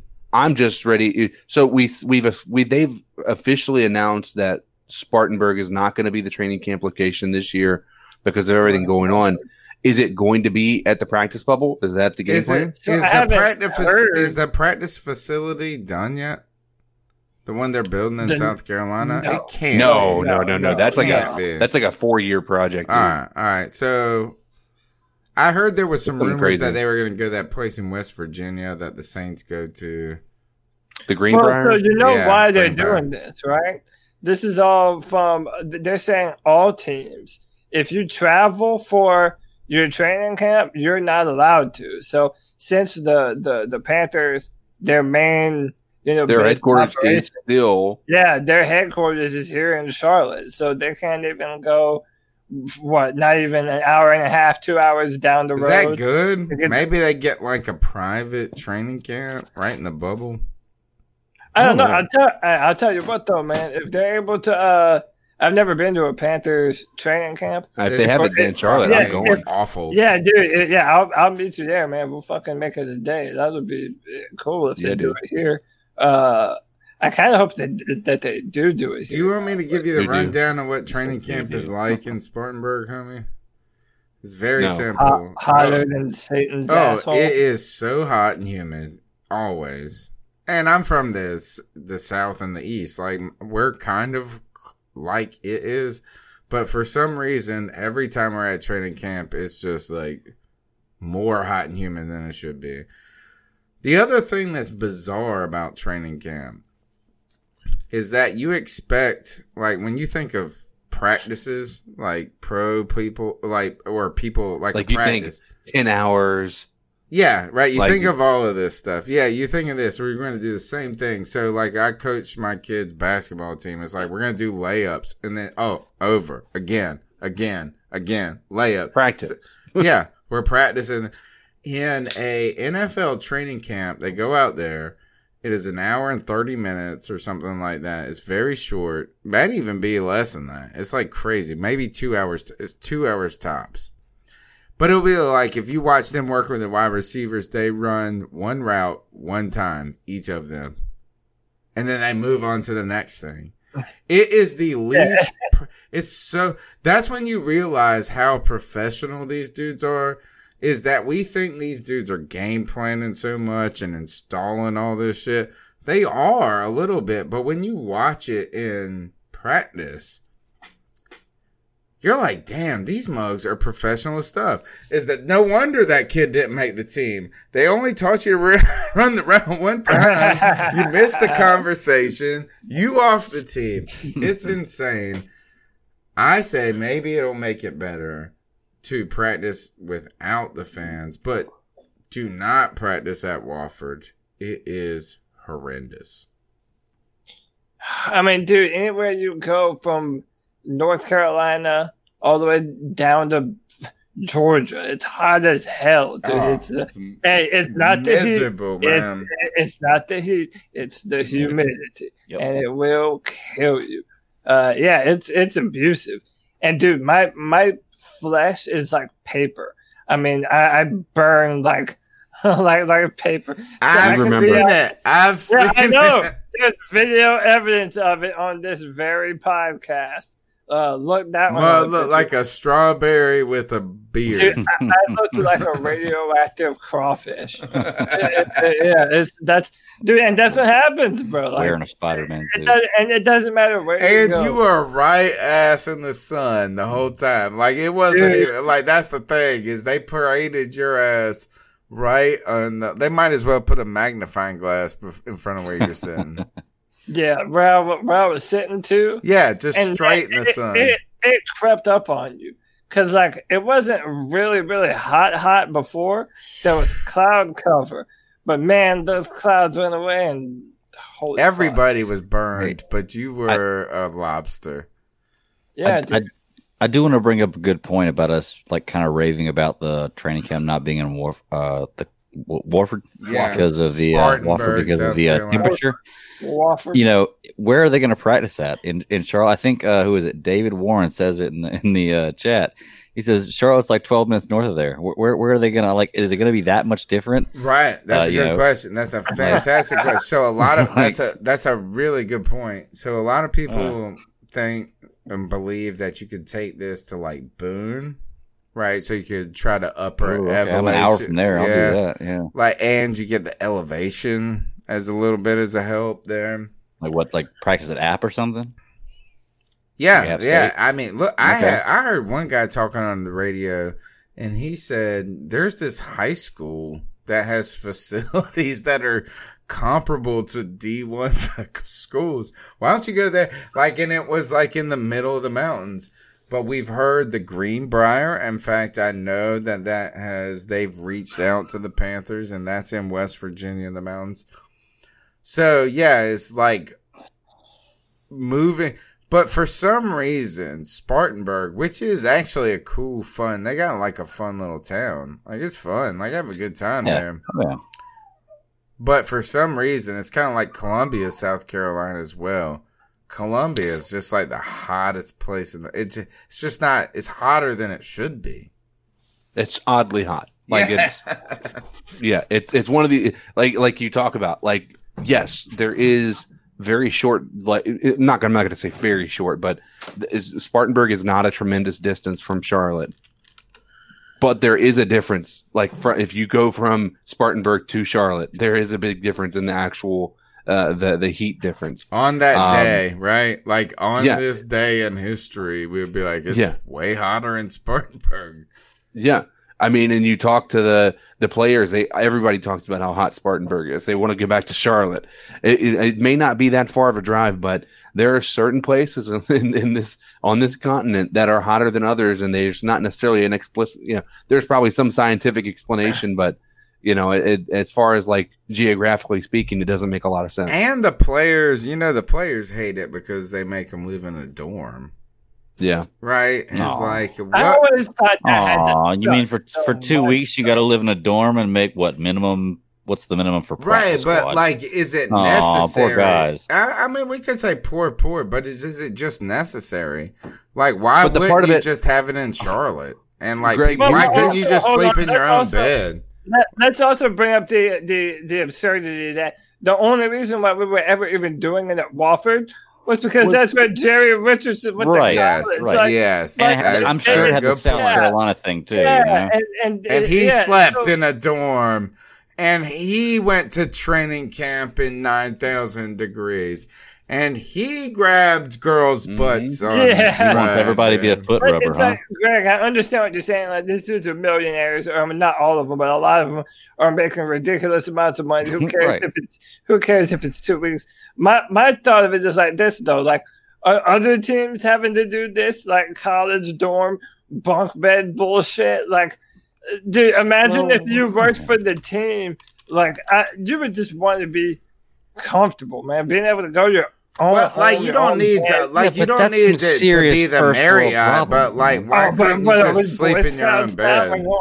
Well, no, we're not. Boy Scouts, but dude, I'm s- I'm saying you got guys in the military that are making twenty eight thousand dollars a year to spend three months out in the field. Come on, seriously, like you can spend if you're if you're making Right, right. But here, $80,000 how about this? year, What you- if I you made spend you- two weeks in a in a dorm room, Greg, which air what about conditioning, you get meals. Come on, What if we could? What if there was an ability for you to do your job in the military, and they were like, "No, like you could oh, sleep over here in this like regular house," and they were like, "No, you're in the military. You gotta sleep outside in the tent." Like, is it necessary? I'm not saying that other people don't do shit that that's crazy. You know what I'm saying? I'm not saying what they're asking them to do is crazy. Is it necessary? Is the question. And then Right, they can do it, but should they be? It's yeah, like, yeah, like what's and wrong with a here dorm is that Like- if we really want to talk about the pussification of training camp, let's not talk about where they're sleeping. Let's talk about the two a days. Let's talk about people breaking freaking and giving people concussions in practices. They used to full on tackle. So like if we're really worried about what bed they sleep in, we should be talking about what they're doing on the field. They ain't tackling. They wearing these little hats that's like this and that. It's all like it's so it's a, You're like calling them bitch. It's so bitch. Yeah. you make it sound like it's just the bitchiest thing. It's it's true though. And here They're out there slapping each other's asses. Yes, it's true because I've sack. talked to here. Is go back as I got this secret hidden archive on the C3 Panthers podcast. It's called "Where's That Cat Now." I've talked about. I've talked with about six players. The most notorious story is I had one of the best conversations a I've ever had in my life. It went on for like an hour and a half with Mike Minter and it only recorded my mm-hmm. side of the conversation. It's the most ah. embarrassing Oh. moment in my whole life. But I've talked with several former players who played in the 90s, and they were beating each other's asses on that field. You know, like, I mean, breaking jaws, giving. Co- so, look, it's like, yeah, could it be like, oh, these poor guys, they get to sleep in the dorm? But, like, hey, they don't even tackle in practice anymore, so give them their damn Marriott. so But- so we're gonna make it so easy. We might as well just make it you know even easier. How about we just make it free? Like, free, free America. Like, if you can make it to practice at 10 a.m., I don't give a Just hell be there. where Yeah, you sleep. but but look, Yeah, you know you, what can David sleep did- on that wood mallet, o- that wood pallet over there, or you can sleep with your wife tonight.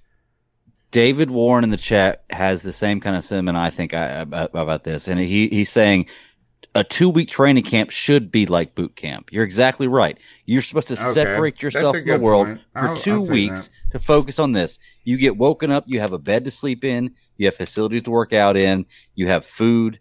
I I guarantee you they are not hurting by any means. They probably Yeah, have they more bring their TVs in the dorms and in. training camps than they do in hotels. Oh yeah, you I'm see just these guys bring in you know some So- crazy stuff when they go. That's a yeah. good point. Yeah, that's I mean, what I'm saying. I'll- so I'll I mean, it, it- you know, I, I think that's a better team building exercise. Is separate yourself from the world for two weeks. Okay. Don't focus so on being then, with the how team, about we do you know? that in the mountains of Colorado or the I agree. mountains We, of- we should know, do somewhere else. Like, I why do with we got to do that I in this dorm, college dormitory where they're trying to get classes ready in two weeks? How would you how would you feel about if they did something like that? They went to the mountains of Colorado. Would you want I mean, I almost would see that as an opportunity to plan a vacation. What if they did like? What if they said hmm. this team building exercise? We're gonna Carolina Panthers go to Alaska and try to become gold miners. Do the- It do the will Rocky make you the strong, or Go join the fr- French Foreign Legion for eight Or weeks. or ice road truckers. That's good. That was very good. Yeah, I mean, like, is that what it is? Is it meant to like be this moment, like where we break you and build you up? Is that what training camp I, I, is? I think so. I really It's, do. I mean, Well, that's don't it is called read the NFL. camp, but not training. You know, training practice. Training training come when you want to if you can make it. Type Don't deal, yeah. read the NFLPA then if you want it to be like that. Mike hmm. Leach can't stuff nobody in a closet to teach them a lesson. Wasn't that Mike Leach that did that in Texas Tech or whatever? Got in oh. trouble.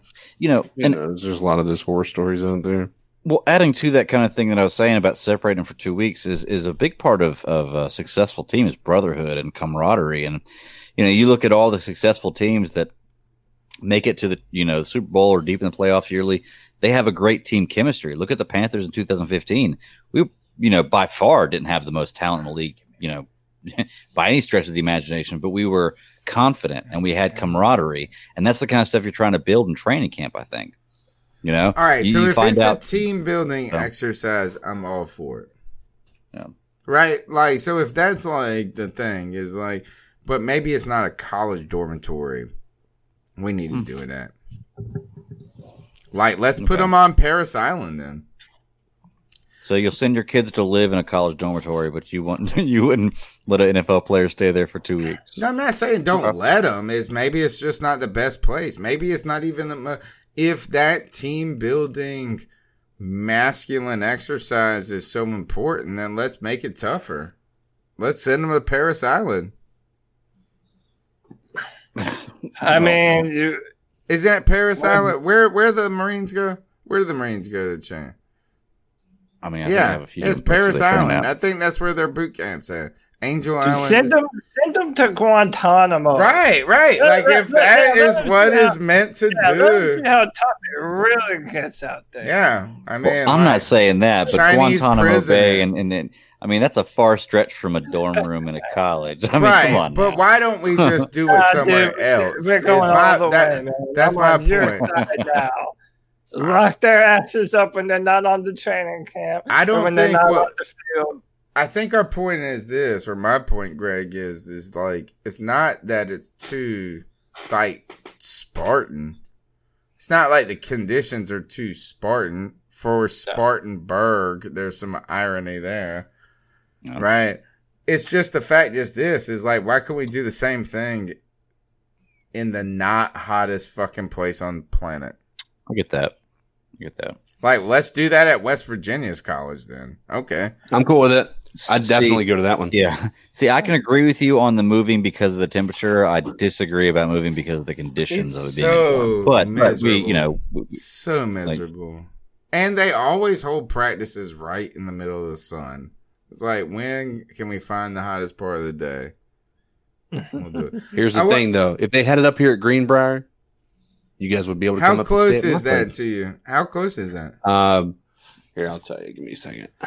I wanted to point this out. I want to ask this question. I'll start with Cody as CK looks that up.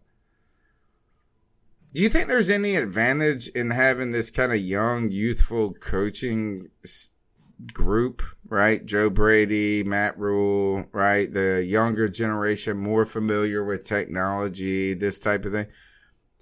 You know, we talk about the experience that the old hats have and the understanding they have with the game, but are they behind the eight ball a little bit, i.e., Ron Rivera? Do you think maybe there's something to that these younger, more technologically integrated coaching staffs may be able to adapt to this climate a little bit better than the old Habs? Oh yeah, uh, dude. Uh, especially because you know Ron Rivera didn't know his way around the computer at all. like you- know that someone had to help him uh, do shit around the computer. But listen, dude, when you have a set of young coaches and we're doing all of this, you know, because of Corona, everyone's doing the online meetings now. Like, I mean, I, I'm just, I'm, I'm happy that not even for technology's sake or purpose, just the the fact that we have young coaches um, uh, that are coming into this for the first time with all these young players. Everyone's new to it, so everyone can kind of learn on the fly together, rather than it being this process of Ron Rivera trying to now figure out how to do a training camp that's not at Wofford and, and all these His other stale ass. PowerPoints. Yeah, yeah, yeah. Something that, that Power you know, and commitment. I feel Power to and commitment. We're Stupid trying to do PowerPoints, something man. innova- innovative here, and I, I, I feel like our coaches it's it's gonna and, and listen, man. And I know uh, we have Panther fans that disagree. That's why I don't really care if this next season it'll be tough to go through. But even if we're terrible next season, like this is a learning year for everyone. So if you're gonna have a bad year, it might as well be this one. But just because we have so many new players, we have so many new coaches. Uh, it's a uh, no, you're, Greg. You think I'm just talking about wanting the quarterback? You, you, saying, you can't even say it without smiling. You- no, because I'm not even saying Trevor. There's like there are two other. Uh, we might as well get a franchise quarterback out of it, regardless of if it's Trevor. And even if it, and even if, but like what you're saying though, if we end up being a six win team, six win, seven win, like I don't know, man. Maybe that's a sign of, uh, you know, good things to come. But we maybe it's also a- well, I, I know that's what I'm saying. Though it's like that perpetual mediocrity and having like just missing out on the the pick that you want in the draft because you've won a few too many pointless games. You know, like that's why right right now I have no idea what this team is going to be this year, but. Uh, I I don't think that they have a ton of pressure on them because it's hard to put expectations on this 2020 team. Look, I have my win loss record from a few weeks ago when we were writing down who was going to Yeah. going to win loss. So just saw that earlier. I was like, oh, okay. So look, this is like the seventh thing that is Greg has highlighted during this show that says, Tony, you sound a lot like a six win guy. you know what I'm saying? Now I'm talking about the adapt adaptability, adaptability, adaptability of younger coaches versus older coaches in the COVID climate. I don't know. I don't know what it's going to do with things. Is that these teams? I'm kind of interested in like what does that look like? I wonder what these what they're doing right now. You know, they always tell us we're working hard, things are going great. I hear it for every program. I hear it at the ECU pro, like any Mhm. program. Like, what are you gonna say? Well, we've been frustrated today. Like, I mean, I don't like. I don't think it's going to work out this year, guys. yeah, it's going great for every team in the NFL. I wonder what it really is like. You know, like Well, the, I wonder if anybody are- has a conversation within their organization that's like, I don't, I don't know how we're doing this. I got, Well- just, I don't get it. Let me ask you, how many teams do you think realistically in the year go in before the preseason starts, like going through training camp thinking we have a shot to make a push for a Super Bowl this year? Like like percentage wise, 32 teams. Yeah, I say there's 30. probably let's say eight- thirty percent. I'd, I'd say that yeah, I'd say there's probably about eight teams that that realistically go into a season saying, okay, I've got a shot to win a Super Bowl this year. I don't. I think it's much higher than that. I think when you think about coaches and the pedigree that they come from, I think that there is um, a much higher expectation of success. I think that they believe that they have the capability to build a team up. I'm not saying that realistically they have a Very shot, Good point. But I think that they, I think they, ha- they can't do that job and not believe they have a shot. That's just not reality. Like, Okay. you know, it, it just, uh, again, and that is simply my opinion. There is probably more than I anticipate that come into a season. Like, I don't know how this is going to work. Like, uh, there, there is, but I, I imagine that if anybody had an opportunity to feel that way, it would have been Ron Rivera when Kelvin Benjamin tore his ACL that you know in 2015. I know we bring that up a lot, and I'm gonna think I'm gonna make it a resolution to try to avoid bringing 2015 up, just because I think that using that as a as a measuring stick is isn't fair to Yeah, it's like, anybody. are we getting tired of it? God, Yeah. it's so yeah, exhausting. but but to to to speak to that, you know, and then but he still was able to pull out a win with no name receivers outside of Greg Olsen, um, a patchwork offensive line where we ended up having to get Michael Oher in. Um, you know, it, there was a lot of question marks with that. I mean, I know we still had a defense that was considered good. We had a an unproven at that point, uh, Josh Norman. So we didn't really have a secondary that you would consider was uh, high class. I mean, let's be honest. We had Coleman, we had uh, we had uh, Josh Norman, we had Harper. uh, Benet Benwikere, we had uh, gosh, who Yeah, else? Harper we? We had um, Peanut. Yep, Oh, yeah, Peanut that's the one, Tillman. We got Jared Yeah. Allen that year. You're right. and maybe so- you should be in the fifth. Maybe it should be higher. Maybe maybe I- you're flipping me the other way. Is that maybe it's eight out of ten teams think they can Yeah. win every year? That's what I feel. Okay. You know, I mean, it, barring the Miami situation last year, the Cincinnati situation last year, um, but I mean, even Cincinnati probably had hope going into the year last year. So, so you're kind of on the opposite end. You think there's probably about eight teams that don't go into a season that feel like they, they, they can have a chance to win it, which th- th- it could be true. I mean, I, I really have no idea. I'm trying to think about it. I'm going through every division in my head and like NFC East, like I'm willing to bet the Eagles and the Cowboys both thought they had a chance last year, but the Giants and the uh, who's the other team in that division? Uh, Giants and Redskins, Cowboys, Redskins. Philadelphia. Yeah, they probably had no, id- no, no thought they had a chance. In the NFC South, I'm willing to bet the Saints thought they had a chance, but I don't think the Falcons, the Panthers, or the uh, Man, we well, had a chance. I can't say we that. thought Going into the season, did. Yeah, we did. yeah, going We into the thought we season, were- yeah, we, we had thought Cam we Newton healthy. We might have badass. probably We thought it was gonna be all this and that. so maybe a half but- I can see about half in every Okay. division. All right, we. You know Yeah. what? The truth lies somewhere in the middle, right? That's what Yeah. we've learned tonight. All right, it's the C3 Panthers podcast. It's gone on and on and on, and we haven't even done the damn cat calls. I think I have them somewhere in here, guys. Oh, no. uh, oh, actually, I do have them. I don't know if I've exported them yet. So you talk for a second while I export this file. Wait, actually, I have I just Cody carry the show. Yeah. All right, dude. I'm gonna carry the show with my big ass Good. biceps. This is Put it on my good. shoulders You missed last out. week. You deserve Yeah, to pick up some yeah, of man. damn slack. Yeah, man. Me and You Tony know- are gonna go take a break. You guys handle it from here. Fine, dude. Hey, this show is about how about um.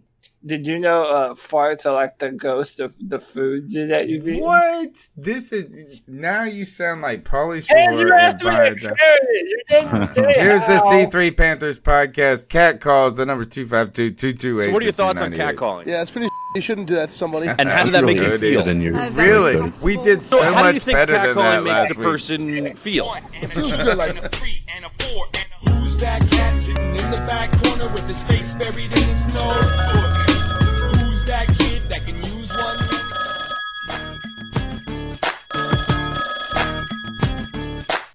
Loud or something, homie? Sounds good to uh-huh. me. Welcome to the No News Carolina. What a crappy place. I said no news, Carolina. What a huge disgrace. This is a good call. This is Joey Escobar. I know it. The Blind Panther. That's the Blind Panther right there. Joey Escobar, my man. All right, next call. I think. I bet you this is gonna be rich. Hi guys, Rich here in uh, in the UK. Yes, my Um, man. Thought last week was slow for Panthers news. Um, couple of things I thought I'd bring up though. Um, first one was PFF ranked the Panthers wide receivers as the eighth best unit in the NFL. Um, I thought that was Wow. something worth noting. It came out Wow, from that's pretty week. high. Um, yeah, so there's a bit of hope Not really, there. in my opinion. Um, and generally not too bad. Um, and then the second thing was I heard the Matt Rhule interview on the Around the NFL podcast, which you've probably seen, or some of you have probably seen. Um, Love that he actually spoke much better this time. Um, quite like what he had to say. He's clearly all in on Teddy Bridgewater. Um, I will say for Teddy Bridgewater, if he's accurate, that'll help. I mean, he's no Cam, and I don't think I'll ever forgive the organisation for the way they've treated Cam. Um, but I'm not an anti-Teddy person. Um, I just think that, you know, he might might do good things with Curtis and uh, and DJ dropping the ball off to them in space. If he can make passes, short passes that they run onto. I mean, those guys at full stride running onto the ball where they don't have to stop and they don't have to adjust. I mean, that is something that could be and CMC and Ian Thomas. You know, it could be quite exciting. Okay, right. Uh, well, that's enough of the uh, the sport. Um, can I just wish everybody? I hope you all stay safe and good luck. Um, obviously, as a big Americanophile and having lived there, and my sister lives in the US, I'm acutely aware of everything that's going on. Um, and I'm very concerned that when you're out and about, that that's not just protesting. There's, I think, Twitter is revealing some rather dark forces behind some of what's going on. And so, Oh, if yeah. you do go out there. I had a little chat with Nova Black on uh, Twitter earlier today. And guys, just stay safe and, and good luck. And I hope, I hope the situation resolves itself for the better. That'll probably be in November. All right, guys, take care, and I'll uh, check When in with you football next week. Keep pounding. Very good. Very Shout good out, call. man. Strong. Shout good- Appreciate strong- that, Rich. I really do, man. Strong call. Um, are you surprised that the Panthers receiving corps is eighth? No, not at all. Lies, you liar. Okay, I'm not. No, I'm not Dude, I surprised. cannot- And and we're gonna have this fight about Curtis Samuel one way or the other or another, Alright. and it's gonna be brutal, dude. You keep on wanting to shit on Curtis Samuel, but Curtis Samuel has not had the quarterback to be able to get him the football on those stretch plays. How I many think- times have we? How many times have we seen him wide open and the ball Yeah, is ten and it- feet Y'all are the head? biggest homers in the Underthrown. world. Take that out of You're the the equation. biggest homers in the world. Let, It's let's not look about at being a homer. let's look It at DJ is. Moore. He was a top ten wide receiver last year I don't care. I'll tell you this. with L- listen with to this. Kyle Allen. Mm, You uh, guess the teams that are ahead of the Panthers. Guess them. Um, you're gonna have the Bucs clearly. All right. Um, I would say the Bucs. Uh, you're gonna have. I don't. This, yeah, the Saints. Uh, Tre'Quan Smith and everything. Yeah. Um, why? The, uh, then you're gonna have Atlanta. Um, nope. No. Nope. Where are they at? LA Atla- Rams, this is where this shit is crazy, dude. They're 13th. LA Rams, Cleveland Um, Browns. I'm gonna say Nope. Uh, the nope. Tennessee Nope. The Titans. Kansas City Chiefs have Or no, to no, be that- more. Yes. The, Kansas um, City Kansas Chiefs. Chiefs. Tyreek Hill. Rare speed. This is it. This is the PFF article. I pulled it up. Arizona Cardinals. Nope. Yeah, what? How are the The Cardinals, not on there? aren't- Cardinals there. are. Hold on. Let me find them. They're 12th. Come on. Dude, that is- this is all that is- bullshit. Like here, let me here. Let me just read. th- This is why I like the. That's why I'm the opposite. This is Yeah, number. this list is terrible. No listen, doubt. listen to this. Number one, Tampa Bay. Number two, Kansas City. Number three is Dallas with Hell yeah. I was CeeDee gonna say, they're not- Lamb they're not top five, and there's no Amari. Cooper. Oh, they got Mike Michael Gallup, which is a good addition. If they got Gallup. him, Well, they had Gallup last year. oh, But who not am yet. I thinking that? Who's the guy from Detroit? They just thinking picked up CJ Lamb or You're, CeeDee you're thinking about uh, Hearn, Hearns, right? Maybe no, not Hearns. I'm Yeah, because thinking he was there. There's some. All right. So look, number four is the Saints. Michael Yeah. Thomas, and who else? Oh, uh, Golden Tate.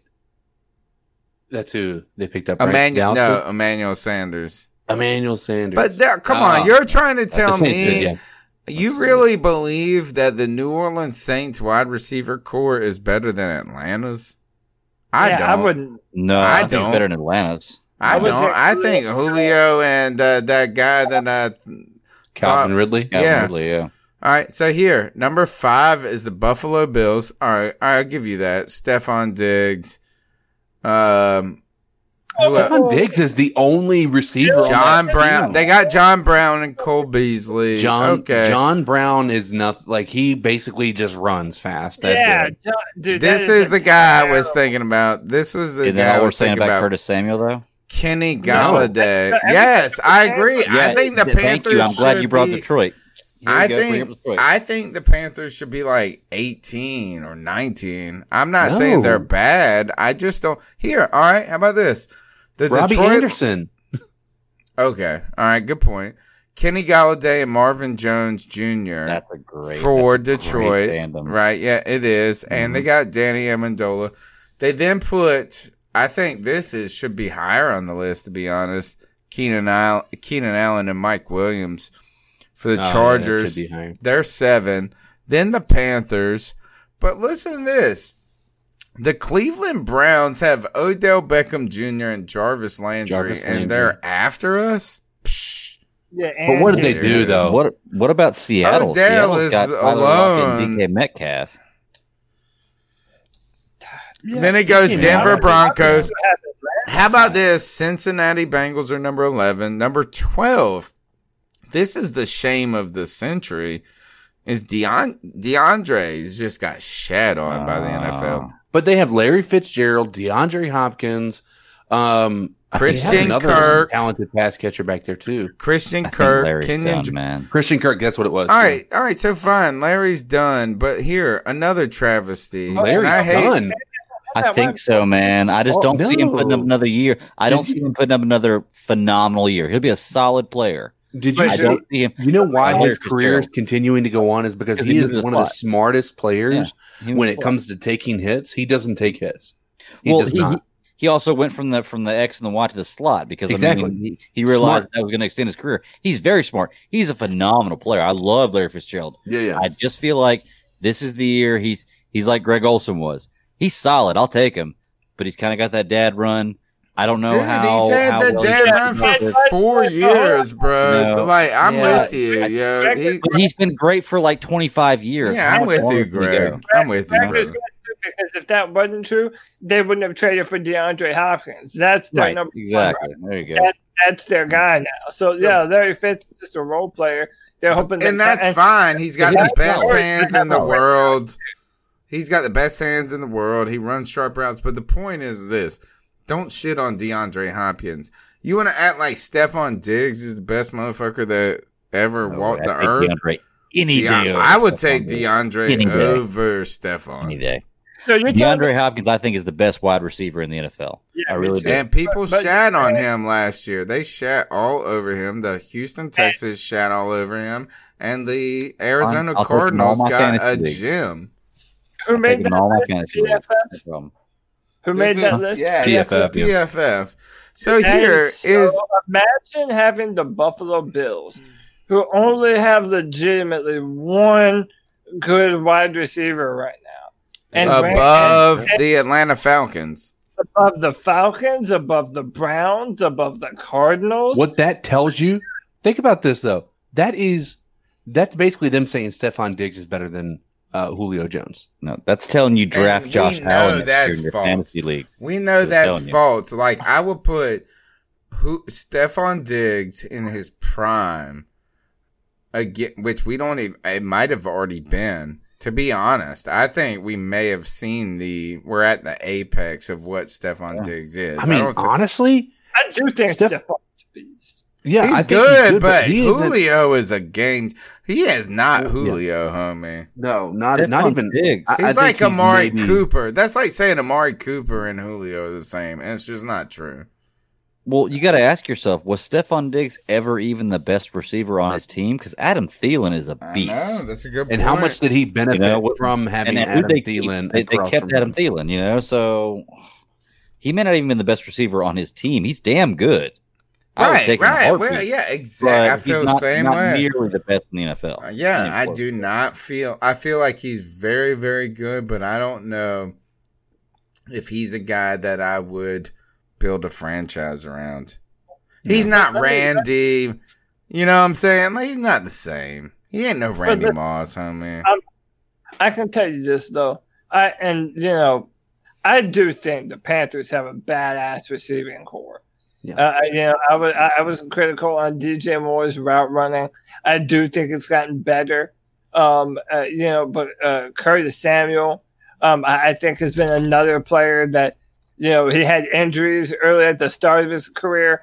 Now he's had a broken down Cam Newton and Kyle Allen just underthrowing every football. Like I'm telling you, if if if Curtis Samuel was on the Green Bay Packers, Tony would not say anything bad about or, or on the on the Yes, or we on, or would. on the Kansas City Chiefs or on uh, another we'll see. team We'll with see. a I arm. Yeah, Curtis Samuel is one of the most underutilized receivers in the NFL. If you look at what I- he does, he's a route runner. He's fast as hell.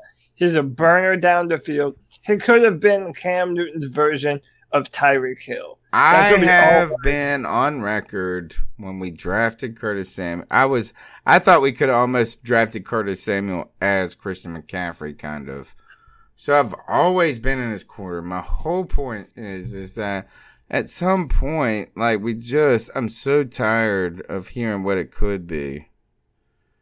And that's my point Yeah, we with got that this. with Devin Funchess. We've got that Yeah. with Kelvin Benjamin. We had that with a lot. I mean, Ian Thomas up to this point. I mean, we're still dealing with that with a lot of the people on the roster that haven't even hit their fifth year option yet. And But to that's not give Curtis's the fault. no, it's not Curtis's fault. But to pin the Carolina Panthers at the eighth best receiving corps right now, it's a little, it's a little rich, right? Yeah. It's a little rich, and I like a lot of the things. If this is projected best, maybe.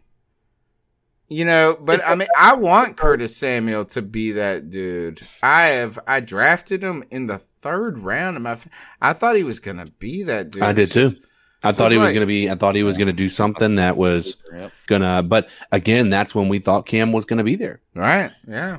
Well, That's and- when we thought that deep ball was going to be back because Cam Newton was throwing some nice deep balls in training camp.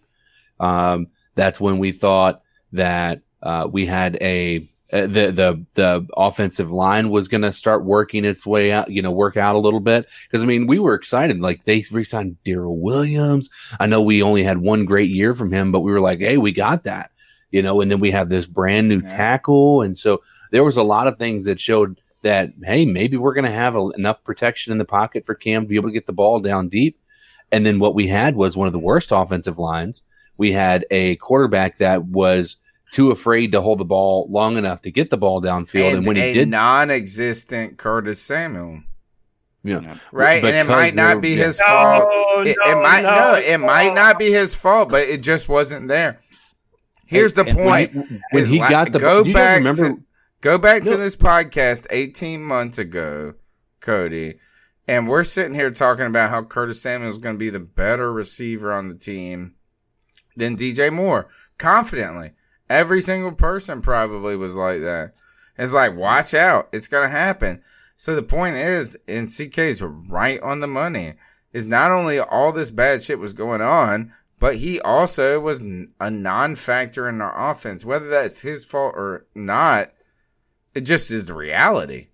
Well, it was a non-factor, but I think you also got to look at what his his. I know this is something you don't want to hear, but his potential. You remember two years ago, he touched. I know he got hurt that year, but he was on track for one of the best touchdown to touch ratios in the history Like, the NFL. yeah, he got a touchdown like on every four carries. It was something Yeah. crazy. Like you gave him the ball four times and there was a touch. He played like nine plays and had five touchdowns. It was insane. But it the, the and the problem is is that those touchdowns were incredible. Like they weren't they weren't just touchdowns. They weren't just like there might be one, but like like uh, the one I allude to is that uh, the one I think from the Giants. I think it was it was a Giants game, and he was just he broke every tackle. Yeah. And then he did that little weird dive into the end zone at the end that made it kind of all look really odd. But man, it was an incredible play. And and I think that at that point in time, our hopes for him went up. But the problem is, is their offense changed. And then he was then expected to be the deep ball threat. Well, we had no deep ball. Right? Yeah, and it so was our so offense off. is uh, predicated around so having off. somebody clear out the box. Well, uh, l- let me ask you real quick. Do you think that part of our reason for having such a high ranking, because I do think you're, you're making valid points about Curtis Samuel. I think he can be a great receiver. Do you think it has to do with the fact that we have a running back that caught 20 less passes than, than the NFL record for a wide receiver last year? Do you think they're taking that into consideration for the passing game? Yeah, that's what I'm. That's what I said. We had a quarterback who was too afraid to hold on to the ball long enough to get the ball downfield. That's why you saw those receptions going to Christian McCaffrey. Mm-hmm. I mean, I when you have a want- security blanket like that, I mean, why do you not take it? I want y'all mean, to yeah, be definitely cautious of what Cody is saying. And Be Cody's over there. Yeah, I'm be, saying. yeah, and that's like, oh, like we're so. I feel like we've uh, we fell in love with these dark. I want Curtis Samuel to be great. We want wanted Damiere But Byrd to be again, great. Tony, I'm not ready gonna to let me pay him, immediately, homie. then- Homeboys then want to I'm pay him. this. You listen You- to that? What's that? What's that asshole's name on Twitter? But that's a whole other What's different the asshole's name on Twitter Paying that him. puts up Billy Marshall and all Billy? this kid? Yeah, he wants to pay him, like pay him. Do you think that is? Wait, pay, pay Curtis? Yeah, he wants to. He's like, if he doesn't get a multi-year deal right now, he's an idiot. The Panthers, in. that's bullshit. I think But, but this Tony, is, what does the I film believe say? it said this is that you've had some injuries, you've had some moments where you've had some explosive plays, and you had a season last year that was unremarkable on an unremarkable team. was- On an Same thing that Cam unremarkable team. But I'm not saying he doesn't deserve any money. I'm just saying this is why in the hell would you extend a five foot nothing player who weighs 180 pounds soaking wet Oh, in but a tell that to period Tyreek of Hill. Tyreek Hill is why you Yeah, tell that, Yep. tell that to Tyreek Hill, and this is my, Hill. my He whole- plays on the my whole Chiefs. point. He plays on the Chiefs. But, the okay, Panthers don't. How many times? Right. Okay. And the difference between Patrick Mahomes and a crippled Cam Newton and and a Kyle Allen is a night and day difference. If you see that Curtis Samuel, like it's one thing if we're talking about him dropping passes and running the Make him play his final year. Make him play Dude, his uh, final that- year. that- What's wrong with making Make Curtis Samuel play what? And then how about the how about the time that he the times when he did have the ball in his hand, he's making people miss. He's Fine. swerving, doing the end around plays. Like, listen, I understand that you don't want to pay Curtis Samuel all the money in the world. He's and under produ- contract for 2020 for this year. Why? Why in the world even extend anybody based on potential? Say this is the team is under duress. Sorry, homie, you got drafted But- to a but it- shit ass yeah, team with a shit ass quarterback. I'm sorry, but I ain't paying your ass nothing until after this season, homie. Like nothing. Yeah, I mean, I like you're getting your you. contract. That's my I'm not- position. I'm not saying to pay him now. I'm not saying you have to write off a new contract to make sure doesn't go anywhere else. What I'm saying is, is that again, man, he's kind of been a victim to the circumstances. Maybe. He is a he is a deep ball receiver who runs excellent routes, who routinely gets open, even when even when he's in press man coverage, and he will haul ass down the field. There are, I mean, I've found him on Twitter. I mean, there are montages of Curtis Samuel screaming wide open, and then I know. Allen We and they're all made by Or- Billy. They're all made by Billy Marshall. No, the uh, yes, they are. Ninety nine percent of them made by This is not Marshall. a pro- this is not a propaganda piece, Tony. Yeah, it's as- it's just the truth, man. I mean, You if you- we're all watching the same clips. statistics, We're and we can look all it up if we need the to. same clips. Look it up. Of how and I would say how this: often his separ- what his separation is from coverage. Like that's is it I from think- PFF? It's there's plenty of places that have separation. Yeah, let's talk coverage. about how PFF is awesome with these wide receiver tandems. While we're at it, Well, M- so my point is this: is say this is I'm so sick of this idea that we uh we're in a rebuild. We don't owe no one shit. And I'm sorry you're a victim of circumstance, but so was Ben A. Benwikere. Ben A. Benwikere was a good football player that we asked to cover Julio Jones man on man after he was coming off a major leg injury. that the coaching staff then went and threw under the bus for being overweight and out of shape. And you're like this.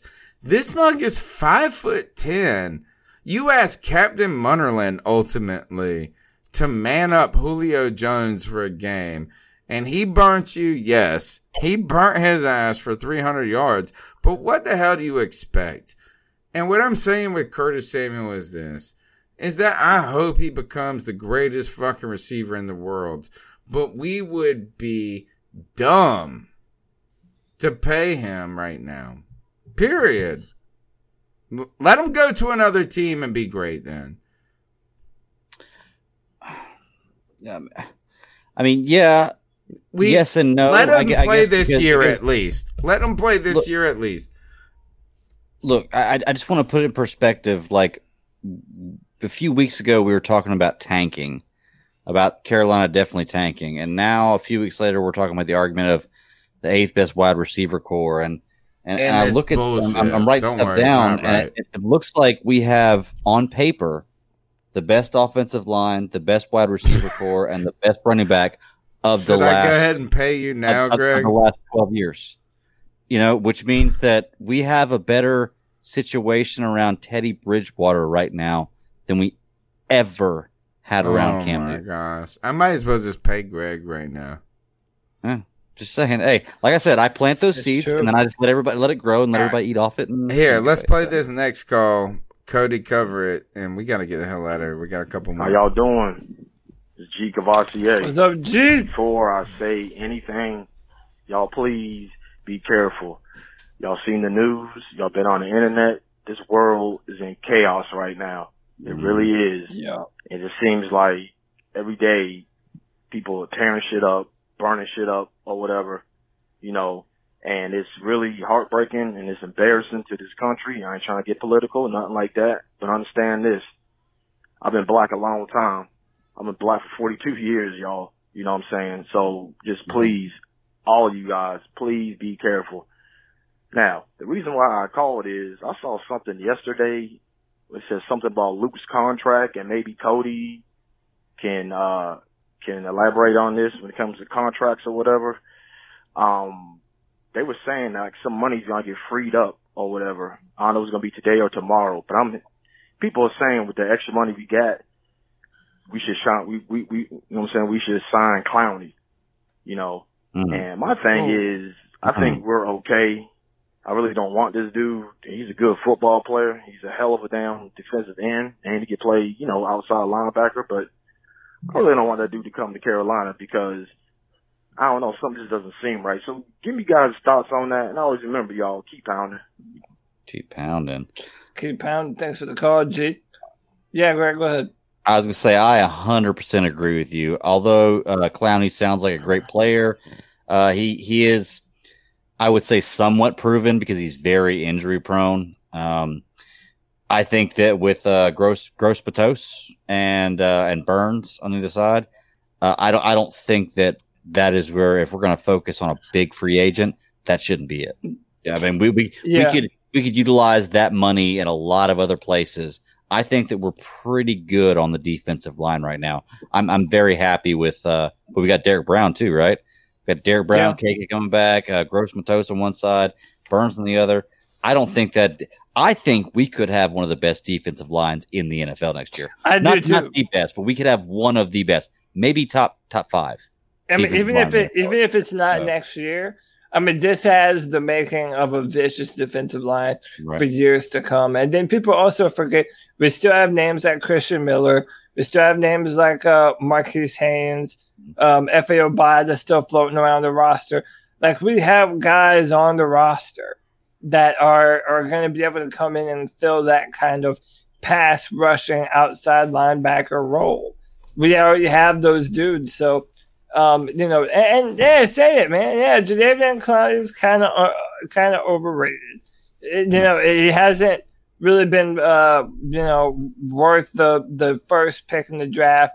He had a bunch of injury concerns. They never could get him and JJ Watt healthy at the same time when he played for Houston. Um, and really, as an edge player, he doesn't have a lot of bend. I mean, he, they basically use him uh, uh, more effectively as like a blitzer on inside stunts and and, and shit like that. So, uh, I mean, really, in, in my mind, I'm not breaking the bank for Clowney, especially after the Browns were gonna pay him, and he was like, "Nah, bro, I don't want to go to Cleveland." Like, dude, how conceited are, are you, man? If someone agrees to pay Man, you millions of to dollars No, to go don't go to play, dude. Um, no, if no. someone's paying me millions of dollars to go play football, and Eh, when no other team Here is comes knocking at my door, Yep, yep. Here goes Greg. Hey, you guys- now, you just said if somebody's gonna pay you millions of dollars, you would up, you would uproot your life and move. You wouldn't go to Yeah. training camp for two weeks in a dorm. If somebody's You're gonna pay you damn millions of right. dollars, I am not you wouldn't a go. You wouldn't go to child. training camp for two weeks. you're damn right. on, I man. am not a child. All right, all right. You ready? You want to hear a crazy stat from last year, Tony? Let's hear it. It's like Curtis Curtis Samuel, Samuel. is the greatest receiver in the world. Yep. Let's hear it. Sixty-two percent of Curtis Samuel's targets were catchable. That's uh, 60 mm, No, that that, it's a stat that they they're 62% of Curtis Samuel's targets are catchable. That was the lowest rate of the 26 wide receivers who saw at least 100 targets. I believe Okay. it. I Okay, I, believe I can it. believe that stat. I just have a problem with. I, I think defining a catch as catchable is uh, that's an opinion. Right, right. It's, like pass subjective. interference. You know, I, I, I certainly gu- I guess there can be kind of lines that, that are that are a bit But you know, blurry, to be but fair, they're also using those same opinions on the other players. yeah. So if he's okay, still as got long the as there's a lowest standard, yeah. Yeah. Okay. No, I mean, well, that- in some ways, who is it from PFF? No, this is uh, Panthers Wire today. Um, Where did they get it from? is So the one thing I do know this, and look, I like PFF. I don't think Football that Focus. the yeah. yeah, I don't think they're the Bible. No, but what neither. they do is, Good I point. know someone who works for PFF as like a part time. You know, he covers the Raiders. He Mhm. actually is probably one of the more qualified people to do it because he's a kinesiologist. Is that what is it, what it is? Like you study body movements and stuff. Yep. But really, it's not the most scientific process. It is and it isn't. Like, they ask him to watch all the snaps for wide receivers, and he kind of has to make a judgment. You know, so there is some subjectivity into it. It's not 100% scientific. In this case, I think he's one of the more qualified people to do it. But here's the thing with Curtis Samuel, if he is this so awesome, then again, it's 100% on the coaching staff that you only use him as a deep threat. Like, why, you just got to get him in the game, right? Isn't that isn't that our uh, mantra with Christian McCaffrey? Is like he's great as a receiver, he's great as this, or great as that. Like you have to work him into the game plan. Ultimately, then if you guys are right, in which we may find out, maybe Curtis Samuel is the next fucking awesome thing in the whole world. But it's a- largely an indictment if you guys are right on the coaching staff for not finding Yeah. ways to get him more easily involved. See, that's Yeah. the thing with Tyreek Hill is like not every play is the least probable play in the world. Yes, Patrick Mahomes is fantastic in throwing the deep ball. But if you had somebody like that, you're like, we're getting their ass the ball. And if our quarterback can't do it that way, we're going to find a different way to do it.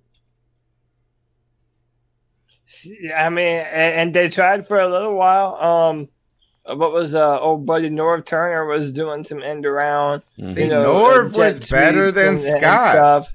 Norv was better than But- Scott. And then uh, a lot of the ways, um, and also if you remember early on, Ron Rivera wasn't playing. Um, you know that was like a whole thing during that season. Why Oh, aren't gosh. we playing Curtis Samuel more? Torrey Smith. just Was it wasn't- Torrey yeah. Smith? That was two years ago, though, I think. And then uh and then the dude that we got from LSU or he went to LSU. Oh, what was the guy? Russell Shepard. And then Yes. remember Russell Shepard was on the team and we were still playing him and he was dropping passes like a dumbass. Dude, it, it's just it's I'm telling. I, mean, I, I don't want to take That's away. probably the most exciting thing about the Rhule yeah, it's so a stupid. takeover is that like we don't know if he's going to be better or worse, but damn, he cannot be worse with trying to identify the younger guy that's ready to play. Mm-hmm. Ron Rivera Yeah. may be the worst homie in that thing. It's like at some point, like you just gotta say this is that that's why I'm tired of the Curtis Samuel talk. To be honest, it's not I mean, it about is Curtis Samuel. to- It's like I wish we could have just done this two years ago. Like now, it's the year. It's like five years later. Oh my god, I'm so tired. Yeah, I mean, I don't know. So can I take this? I mean, I get what you're talking about. I mean, it it is exhausting to have the the constant, you know, it, it constant just hope that it's going to happen and it never end up taking place. I mean, that is something that um, I, I don't disagree with that. Uh, that uh, uh, What mean, if I told you this, CK? What if I told you this? Is like Kony Ealy is still gonna be the bomb. Kony Ealy had the Panthers won the the Super Bowl. He had the MVP. He had the exact game that Von Miller had. He had like one of the best games in the history of football. Right, Kony Ealy. We're two years giving up on Kony Ealy. Why is it that we are two years away from believing that Curtis Samuel is the next Randy Moss? Why? Why? I mean, like, what's the unfairness? That that's why I'm just fatigued. I want Curtis Samuel to be fantastic, but I am so fatigued by this. I almost feel like this is this must be what the listeners of this podcast felt like me talking about Damiere Byrd. Yeah, but do you get what why it sounds like you're just shitting on him for things that he I'm not can't control? shitting on him. I'm just But tired you really of y'all kinda- acting like he's the best motherfucker in the world. See, But, I'm oh, okay, you- I'm but with you, but- Tony. I'm but- on your side. But but Tony, what I'm saying, it, it takes two to tango. If you're a fucking receiver, that, that you have to have a quarterback that can throw you the football. He's average. Uh, he's average. and- and- he's Yeah, he's average. based on based on what? Based on on what? All right, well, Average? how about this? Black. Tell me what he Going up is in chat. above average, homie. Tell me what I he is ask you- above average. We were Okay. talking. Well, I quick, have. real quick, Greg, Greg, Uh, get in there. Greg, yeah. it's real fine. quick. We were talking about earlier him being uh the, like an a- like a uh, a wide receiver. You know, uh, Tony's defending the action that he's not going to be the best in the world. But we we talked about his. What do you say? CK was the number of his passes that were catchable. Sixty-two percent. Okay, see that takes a lot of factors into it. I was thinking about this a minute ago. Th- there's more factors that go into a catch being catchable than the wi- it being the wide receiver's fault that it wasn't caught, or excuse me, the quarterback's fault that it wasn't caught. You know, the wide receiver can drop the ball. There could be pass interference. There could be it could be tip. There's tons of things that can Yeah, happen. It could be whole there- thing there's on the tons offensive so line. that's, that stat is kind of a naked stat. There needs to be more that goes with that, That, to make that, that, stat, stat is more mainly meant as a as a not necessarily from a coverage perspective, but from whether a, the ball is actually catchable from what the quarterback threw, where the ball landed, or or you know whatnot is is it could be that the ball was tipped at the line and it was headed for Curtis Samuel. There's a lot of different factors that definitely can take place outside of the outside of that, but it is it is less about the the coverage and more about whether the ball is actually It's- on target. It's also Okay. still a stat of what could have been. Yeah, you're right. You're absolutely. You know, right. that's my point. I'm, that's why I'm fatigued by this Curtis Samuel, and I, I feel like I was the Curtis Samuel dude for a while, and I'm not an anti Curtis Samuel. Yeah. I'm just saying this is like, yes, this mug got seven touchdowns on five carries. Yes, you heard those numbers. Seven touchdowns. That's what that that's what Cody wants you to know. He got seven touchdowns on five carries. It's impossible. in an offense that barely tried. That's to not a true stat, by the way. You can't get seven touchdowns on five carries. It's impossible. My point. You uh, know, I mean, but like, look, is I'm not saying he's bad, but Jesus, like, come on. He hasn't I'm proven to so me that he's a top. I'm tired of future potential. Why don't we then just get back to Cam? But again, you're because not Cam telling gave us any- real potential. Cam gave, Yeah, you know what but I'm you're- saying? Like, let's talk about what you mentioning did for me. This girl Curtis sucked Samuel. my, you know what? This girl might, you know what? That makes Hold no sense. What, what what are you saying, Cody? You're not saying anything about Curtis Samuel. What what are you talking about? What, No, what else are we because okay, about? No, because all right, this is my thing. When you have endless amounts of You're footage gay of for Curtis, Curtis Samuel, Samuel. in the middle of a game, Got getting open, beating coverage, being at the right place at the right time, he's doing his job, and yet he, you know he doesn't even have a fifty-yard game. Because the football isn't going somewhere where he can catch the Then the football. coaching Even staff That is isn't what doing their job. That's not Kyle Allen's Curtis. fault. That's the coaching staff's fault. We should have Uh-oh. found Uh-oh. more Here's this argument dynamic. again. Here we go. We should have Okay, found here more dynamic ways to get him involved. If he see Greg's that's the getting us thing. semi, guys. Come on, we gotta we gotta just get. All right, I- Um, we we don't need to talk about this for twelve hours, but Cody loves Curtis Samuel. I think he's hmm. You know what? You know Curtis what? I would sleep with perfect him. Hey, how about this? You wanna put you wanna put it on my gayness radar? Uh, Cody. Put, put put it on your Yeah, put it on my what- gayness what- radar. I- Right. what, my- it's like my you give me Curtis you give me Barack radar? Obama and you give me Cam Newton, you know what's going down. Curtis Samuel, hmm. Buy me a drink, maybe. You know? Buy me a drink, maybe, and we'll see what happens. All right. I mean, look, hey, keep on, and listen, he might not have the that he was might so not have the quarterback. that you. He might not have the quarterback to get him the ball this year. I hope, but he might I hope he's the and best he fucking motherfucker in the world. Panthers I feel bad for that. him, man. To be honest. Edelman is what I'm better than Julio man. Jones, obviously. I You know really what? here, here's my bet. Curtis Samuel is going to be a really good NFL receiver, but it's not going to be for the Panthers.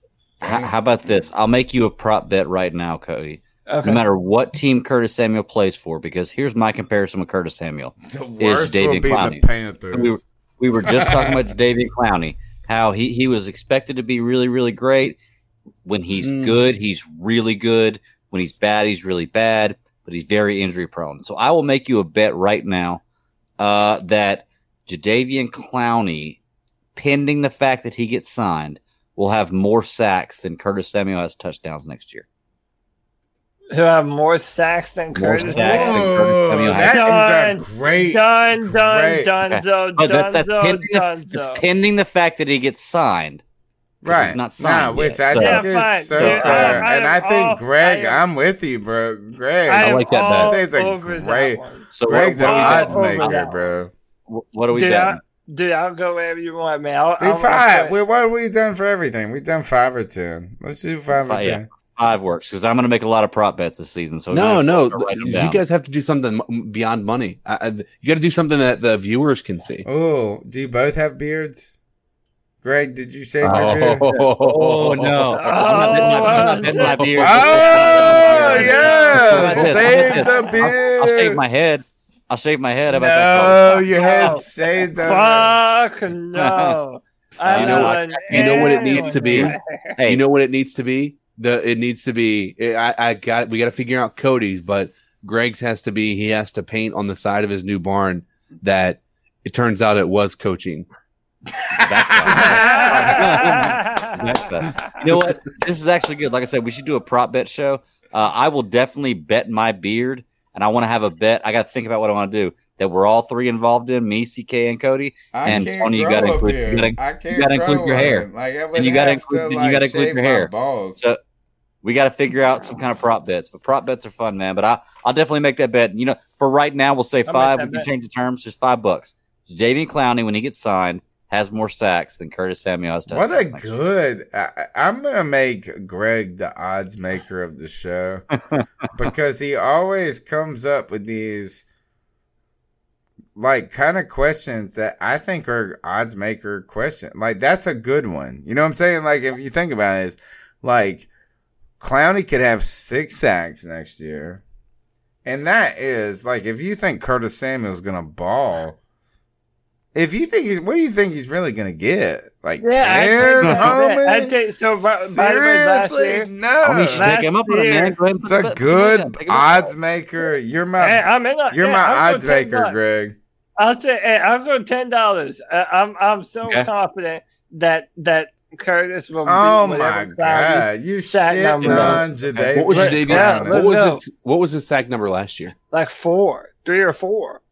He didn't have yeah, it. yeah. I'm Okay. I'm I, I'm I'm all in What on. was- what was Curtis Curtis What was. Curtis Samuels? Six. Yes.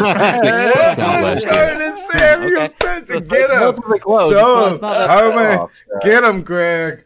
Get him. Which, Greg. by the way, 6 I'm with Greg touchdowns on on, 50, 50 catches is actually over ten percent touchdown fine. ratio. I don't care. Uh, yeah. How many he have last year? How many? Six. Six. He had six last year.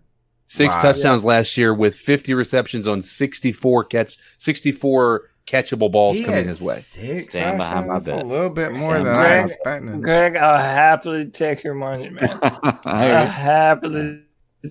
All right, last call. Uh, but and that let's is get a good hell one, out of though. here. It's way too long. We've been Hey arguing. everybody, We've been mad at Um, each other like Rochelle. America. I just wanted to uh, let you know, you know, I got, I got um, a little bit of African American in me, and my family from my dad's side is African American. Pulling the one drop rule. Yeah, I mean, I just, you know, wish everybody can get along, and uh, it's not just all about race. It's about just Justice. Empathy, human being quality. in general. You know, I'm a Christian and, uh, you know, I love God and I just wanted to, uh, share all this. And also, you know, um, I'm hoping, I'm hoping we get, uh, a good, um, solid, good player for the Panthers. Um, next next season too. I don't I don't know depending on the draft. But hope you guys have a great day. God bless you all. Go Panthers. Thank you, Panthers. Anthony. We. Anthony's got a voice made for radio. Yeah, it's very powerful and strong, captivating. And Oh, so yeah. yeah, oh, say it. See, uh, have you scared anybody lately? Yeah, I did today. What'd they do? No. They just laugh. Uh-huh. I love how nonchalant. Yeah, I did it today. So It's Anthony fun. I had a good Rochelle, my man. Anthony, thank you for your support of the podcast. The number's 252-228-5098. You can follow us on Twitter at cat underscore chronicles. You can check the show out every Tuesday night, 9 p.m. Give us a thumbs up. Subscribe to the podcast. Um, there's no more news. I don't want to talk anymore. Let's get it over with. Let's get to the ice up picks. I have a good Who one. we icing up this week? You got a good one? Do I. Yes, You're going has first, to go homie. first. You are going It first. Well, I mean, and, and, and this is again just based on the first half of our conversation today. Um, it's Tony. I'm not- It's it's not low hanging- It's, it's not- it's not low hanging fruit. Um, it is something that I think that uh, needs to be said. There was somebody who I thought had made a post, and and you guys may have seen it, that was probably one of the most genuine posts, and it was a a guy who said who was apologizing to Cap, right? And I'm not again, regardless of what your feelings are with Cap, it's not about that. But what he was saying is like, I, I'm sorry, you know, four years ago, I told you that you know, I didn't, you know, essentially saying that I thought you were wrong for doing things the way you were doing it. Um, that, you know, maybe that things are a bit overblown or that you're creating a narrative that didn't exist. Um, and had I listened four years ago, and, and I think what he's trying to do is speak not only on behalf of himself, but as a, as a, as a, uh, in a society, uh, in, in, in general said, you know, I, I just, I truly apologize because you know, I, I reflect now and I realize that had we done something then, there's a possibility George Floyd is alive or any of the other people and, and over the past year, month, you know four years, whatever that that have been uh, victims of of of these you know the systemic racism as they talk about, you know, and basically apologizing for that, and and and it you know one, again a very vulnerable message, and it wasn't about self promotion. Um, he didn't have a blue check next to his name. Um, it was a, just a genuine message, and honestly, I felt it, and you could tell by the the verbiage and the fact that I mean he he put himself out there, and somebody posted um, and said, uh, basically said, we don't need your your apology, and, and basically attacked him for his apology, saying, you know, it's it, basically what what I I wish I had it up. I couldn't find it for it, but um, no win situation, right? yeah. So here's the thing: is when people actually start seeing what you've been preaching and trying to tell us about, when even though we may be refusing to for years, in the moment we start realizing we were wrong to be attacked, what you're doing is making it harder for anybody else to actually have that same vulnerability and to see your side of things anymore. You've you've now created a divide that is so difficult to get past because why am I going to apologize to be attacked? You know, whereas if if you're putting yourself in a vulnerable position and saying, "Hey, listen, I I wish I had acted." You know, I'm I nothing I can say is going to make this different. It's not going to bring Mr. Floyd back, but I am aware that I could have I could have been a part of the solution, but for 4 years I was a part of the problem. And and to be attacked that was just that's that's something I I I just want to put out there as a message. I mean, when somebody actually is finally listening to what you're saying, appreciate that. Do not attack him because the it, for me, like the um, to say 10 years ago that I'd have the same opinions I have right now, I you, you wouldn't have been able to convince me 10 years ago that I had these opinions.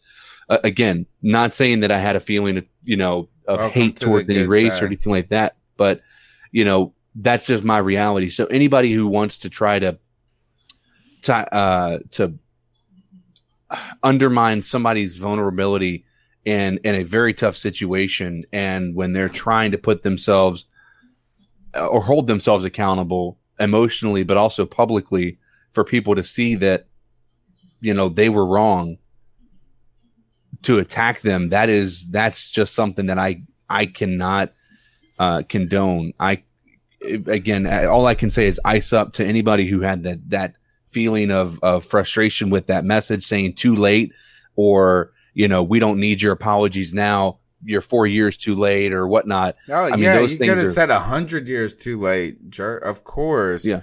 Passion, uh, what patience, empathy, Mm-hmm. Compassion, understanding. That's what we have to have with everybody. yeah I mean, it's just simple, and I'm not going to chastise any of those, anybody that's been Yeah. slighted. Is just this? Is that that's what I'm going to tell myself: patience, compassion, understanding, empathy, forgiveness. I'm not telling you what to do. That's what I'm trying to do. You're right. Ice up. Who wants next? up.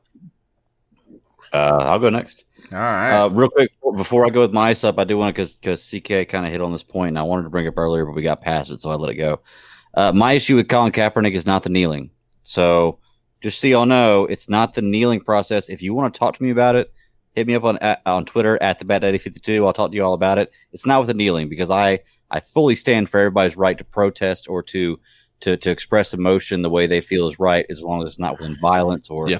Destructive type thing. So it's not a matter of that. So I don't want people thinking that oh well he just hates Colin Kaepernick because he kneeled for the flag. No, I, I was in the army, like so the flag means a lot to me. But I but I, but I also realized that I fought for the right for somebody to have their own opinion about that, and uh, that's not my issue. I have a lot of other issues with him. That's nothing to do with that. So if you want to talk to me about it, like I said, hit me up. But my ice up pick, uh, I'm go- I'm icing up the Major League Baseball.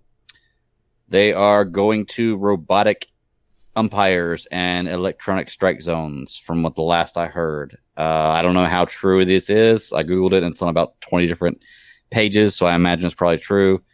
Uh, I don't like this. It's the same thing with with replay with uh, you know pass interference stuff like that.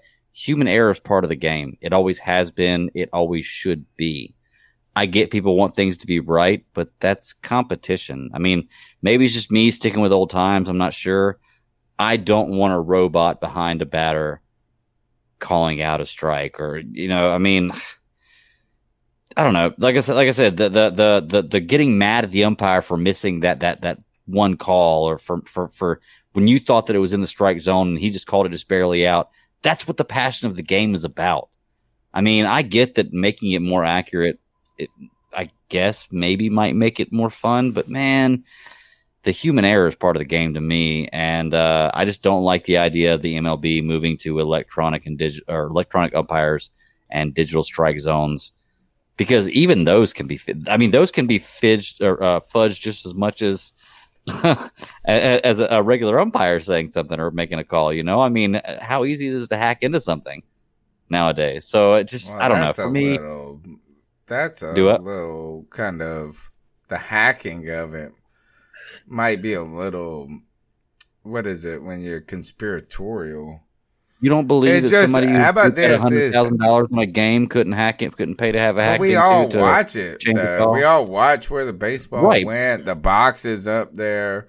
We all get to see it.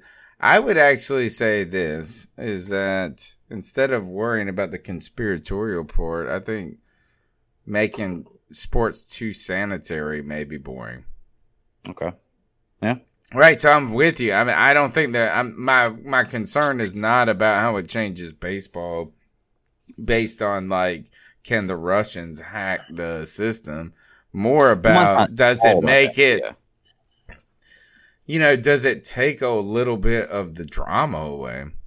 That's my thing. That's my Yeah. uh, that's what I would so continue. No, that, that's about it. MLB ice up. I don't like this. I don't like this at all. But I guarantee you, once it happens, they're not going to go back. Like this is it. They're never going back to regular umpires again. I don't think it's not going to, unless there's a huge strike or protest against baseball, which won't happen either. Cody? So My ice up pick is going to the uh, report put out that people should wear masks while having sex. I did that before COVID. What are you talking about? Oh, you Greg wore- Ward you wore- is bad. Mask What'd you is? Mandalorian mask. Yeah, Yeah, it's there's all kinds Mandalorian. different masks. Oh yeah, Yeah. I bet you're into all kinds of crazy shit. Yeah, yeah, yeah. yeah. I What agree is with it when you dress up like a Pikachu or Oh, Cosplay. furry? yeah, the furry? That's what it is. The furry. Oh yeah, that, yeah, yeah. hey man, you know, hey man, don't knock, don't knock it till you try it, man. You never put I've never tried a Pikachu, so I've never and knocked boots. Yeah, man. Hey, you never know. But um, no, that's so ridiculous. I'd rather um get coronavirus than uh get some wearing a mask on my face. So. Yeah, fuck that. Even if it's straight from the CDC, man, don't care. Not doing it. Eyes up, son. Don't trust any of those fools, to be honest, because we've read a million reports about how it's about like you can touch things, you get the coronavirus, you can kiss things, you can get corona. Like it's like I don't even know what I would say is this: is wash your hands, sleep with the people you know that don't got the coronavirus, and Wash my uh, hands. so Yeah, So, Yeah. So treat it like herpes, but wash your hands, right? exactly. All those things. Treat it like all of that and the flu. Would you sleep with someone that had the flu? Maybe. hit it from the Dudes will do anything. I'm- Yeah. They'll do. They're I like, wasn't I'm taking single, this. it- I mean, that's, this that's might not happen situational. again for another. Well, you know what you do? is You hit it from the back, so she comes Oh gosh, the rudest thing I've Tell heard. the CDC that. That was good. That was real good. You know? That was Yeah, you All right. can't un-CDC. My ice up pick goes to the police state that we live in. Okay. I saw. And this is not a. I don't want you guys to think about this. Is this is not like a disappreciation or unappreciation for people that risk their lives to make our community better. This and that. Like, no, is that if you take that responsibility upon yourself, congratula- con- congratulations to you. I will uh, thank you if I see you in person, all those things. But I don't like this society that we kind of live in where it's like uh, every firefighter ran into a building and saved somebody. Like it's like this hero worship mentality. And ultimately, we live in a society that is overly government regulated. And call me a libertarian at this moment. Call me a hypocrite because I work for a place that's paid by the state, which is totally true. I just feel like this is that there's too many rules in our society. And not that I want a lawless society. I want a lawful society. I want a ruly, like a ruly society. But do we have to ticket every single person? You know what I'm saying? Arrest all these. Look, you want to use a high profile case example? Let's talk about marijuana and, and cr- criminalization of that. But how about this? Is like, let's not just write somebody a fifty dollar ticket for the grass being too. It's too many rules all the time. And right now, I'm in a city that told us we all had to be in our houses by eight. And I'm sorry. Like, there's nothing really going on in my society. I'm fully capable of taking care of my family and making good decisions. Too many. It's just a financial police state. And the goal is not to incarcerate, it's to suck you dry of money. And the reason people are in prison because they ain't got no damn money. That's really the reason. So the whole state is meant to suck you dry of your dollar. So here's the freedom. Here's the podcasters who have been doing this COVID shit since 2012. Here's the best friends that hang out on Tuesdays and uh, ruffle feathers. That's my ice up pick, guys. It's a C3 Panthers podcast. My name's Tony Dunn at cat underscore chronicles on Twitter. Cody, I'm a fan of the Cripple Connection. I'm telling you this. I wasn't just waving my hands over there trying to get your attention. I was enthralled in the conversation. 100%. The reason I was commenting in the chat room, I was into it. And to be honest, I don't even know that game. Never played it. Thought it looked, uh, looked a little like you guys were describing, plus Horizon Zero Dawn type feel to it. Yeah, yeah, yeah. You know, so I was into the show. Check out the Cripple Connection. How can they find you? Yeah, man. Um, subscribe to my YouTube channel, Cody Lashley. Eventually, it'll have a YouTube channel of its own. Uh, but right now, subscribe to my channel for uh, we do a brand new podcast every uh, every Friday. It's a video game podcast. Uh, Tony was talking about we were going over The Last of Us, which uh, they're doing all the new press conferences for the new consoles and um, The Last of Us. It looks fun. If you've never played it, definitely check it out. It's coming out next. Uh, That stab in the throat scene was dope.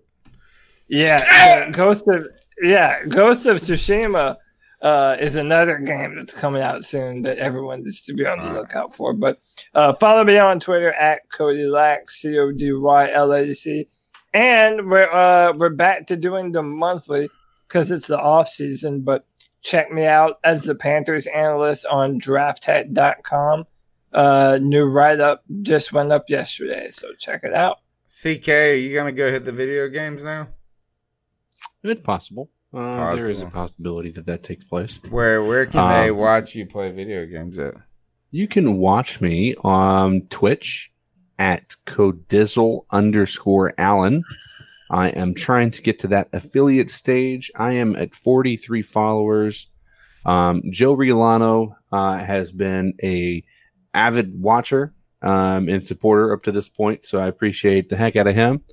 Um, I plan on I'll be there at 8:30 in the morning until 10:30 uh, tomorrow morning, and uh, Joe's actually going to join me tomorrow and play. So He's gonna play with you? yeah, yes, he's going to play. That's dope. Yeah. I'm I'm on. I'm getting. What are you guys playing? You guys playing Warzone? Warzone, yeah. Can I get on that? I'll set my alarm. Yeah. Maybe Yeah. I might Uh, be there I'll at nine thirty. I might be there at nine thirty, but I'll text you. That's all right, man. Yeah, you could do that. I mean, we're we're happy to uh, bring anybody along that's uh, available. I just didn't think you were going to be. I thought you might be working. So I am. Shh. Uh, Working. Greg, That's where can they find your 40 podcast at? Oh man, I got a long list here. Uh, you can find me at the Bat Daddy 52 on Twitter. It's my only form of social media. It's if you want to contact me Yeah, directly. I also man. do a show on Friday nights. It is the Super Civil Service Podcast. We are attempting to go live just like this show. First week went great. Second week was horrible. I'm trying week three right now. As soon as we get about two or three weeks in the books of me running it properly and having everything go straight, uh, we're going to start working on fan giveaways, all kinds of stuff like that. And then I'm also a part of the uh, Geek Ultimate Alliance, which is a new network that just launched yesterday. Uh, I run a two show. Well, I, I'm on two shows on there: the uh, DC Alliance podcast, where we talk everything DC Comics, and superhero discussions, where we talk about animated series. Right now, we're talking about the 1995 animated Superman series, which is phenomenal watch. It's fun to go back and check it out. But um, you can check out the DC Alliance or DC Ultimate Alliance podcast network five days a week. Uh, we're dropping shows every day, so um, you can come there for all your geek stuff. Uh, you know, every day of the week. So Greg, good stuff. But we do just started this not. Smoke meth to keep this shit alive. Oh, this gosh. man's building the building. He does everything. Check Yeah. out my man Greg on the all those podcasts that I'm excited about. The well, I'm not even. I'm excited about it, but I'm like, how do you even? I have to go watch this now. I'm gonna go watch this 1995 anime of super. What was it? Oh, Superman. it's, it's so fun. Yeah, Superman the animated series. I'm from, uh, watching 95. it now. Now I'm gonna Yeah. comment. Ask Cody So how fun. I get on y'all's So podcast. Ask my man. That's true. I'm Yeah. I'm all in. Check everybody out. We'll be here next Tuesday night. Go Panthers. Eli Apple, the next. Who's the best quarter, thing, right? cornerback in the league? Who's the best corner in the league? He's the next one. He's the next. He's gonna be awesome. He's the apple of our eye. It's the C3 Panthers podcast. We'll check you out next week. Peace. There you go. Keep Later. pounding. Enjoy all your favorite sports like never before at BetMGM. Sign up using code CHAMPION and receive up to $1,500 back in bonus bets if you don't win your first bet. When you register with BetMGM, you'll get instant access to a variety of parlay selection features, live betting options, and the best daily promotions in the business. And with BetMGM at your fingertips, every play and every game matters more than ever. Remember to use code CHAMPION and receive up to $1,500 back in bonus bets if you don't win your first bet. Place your money line, prop, or parlay bets with the king of sportsbooks today. BetMGM and GameSense remind you to play responsibly. See BetMGM.com for terms. 21 plus only. Virginia only. New customer offer. Subject to eligibility requirements. Rewards are non withdrawable bonus bets that expire in seven days. Gambling problem? Call 1 800 Gambler. Promotion. Promotional offer not available in Washington, D.C.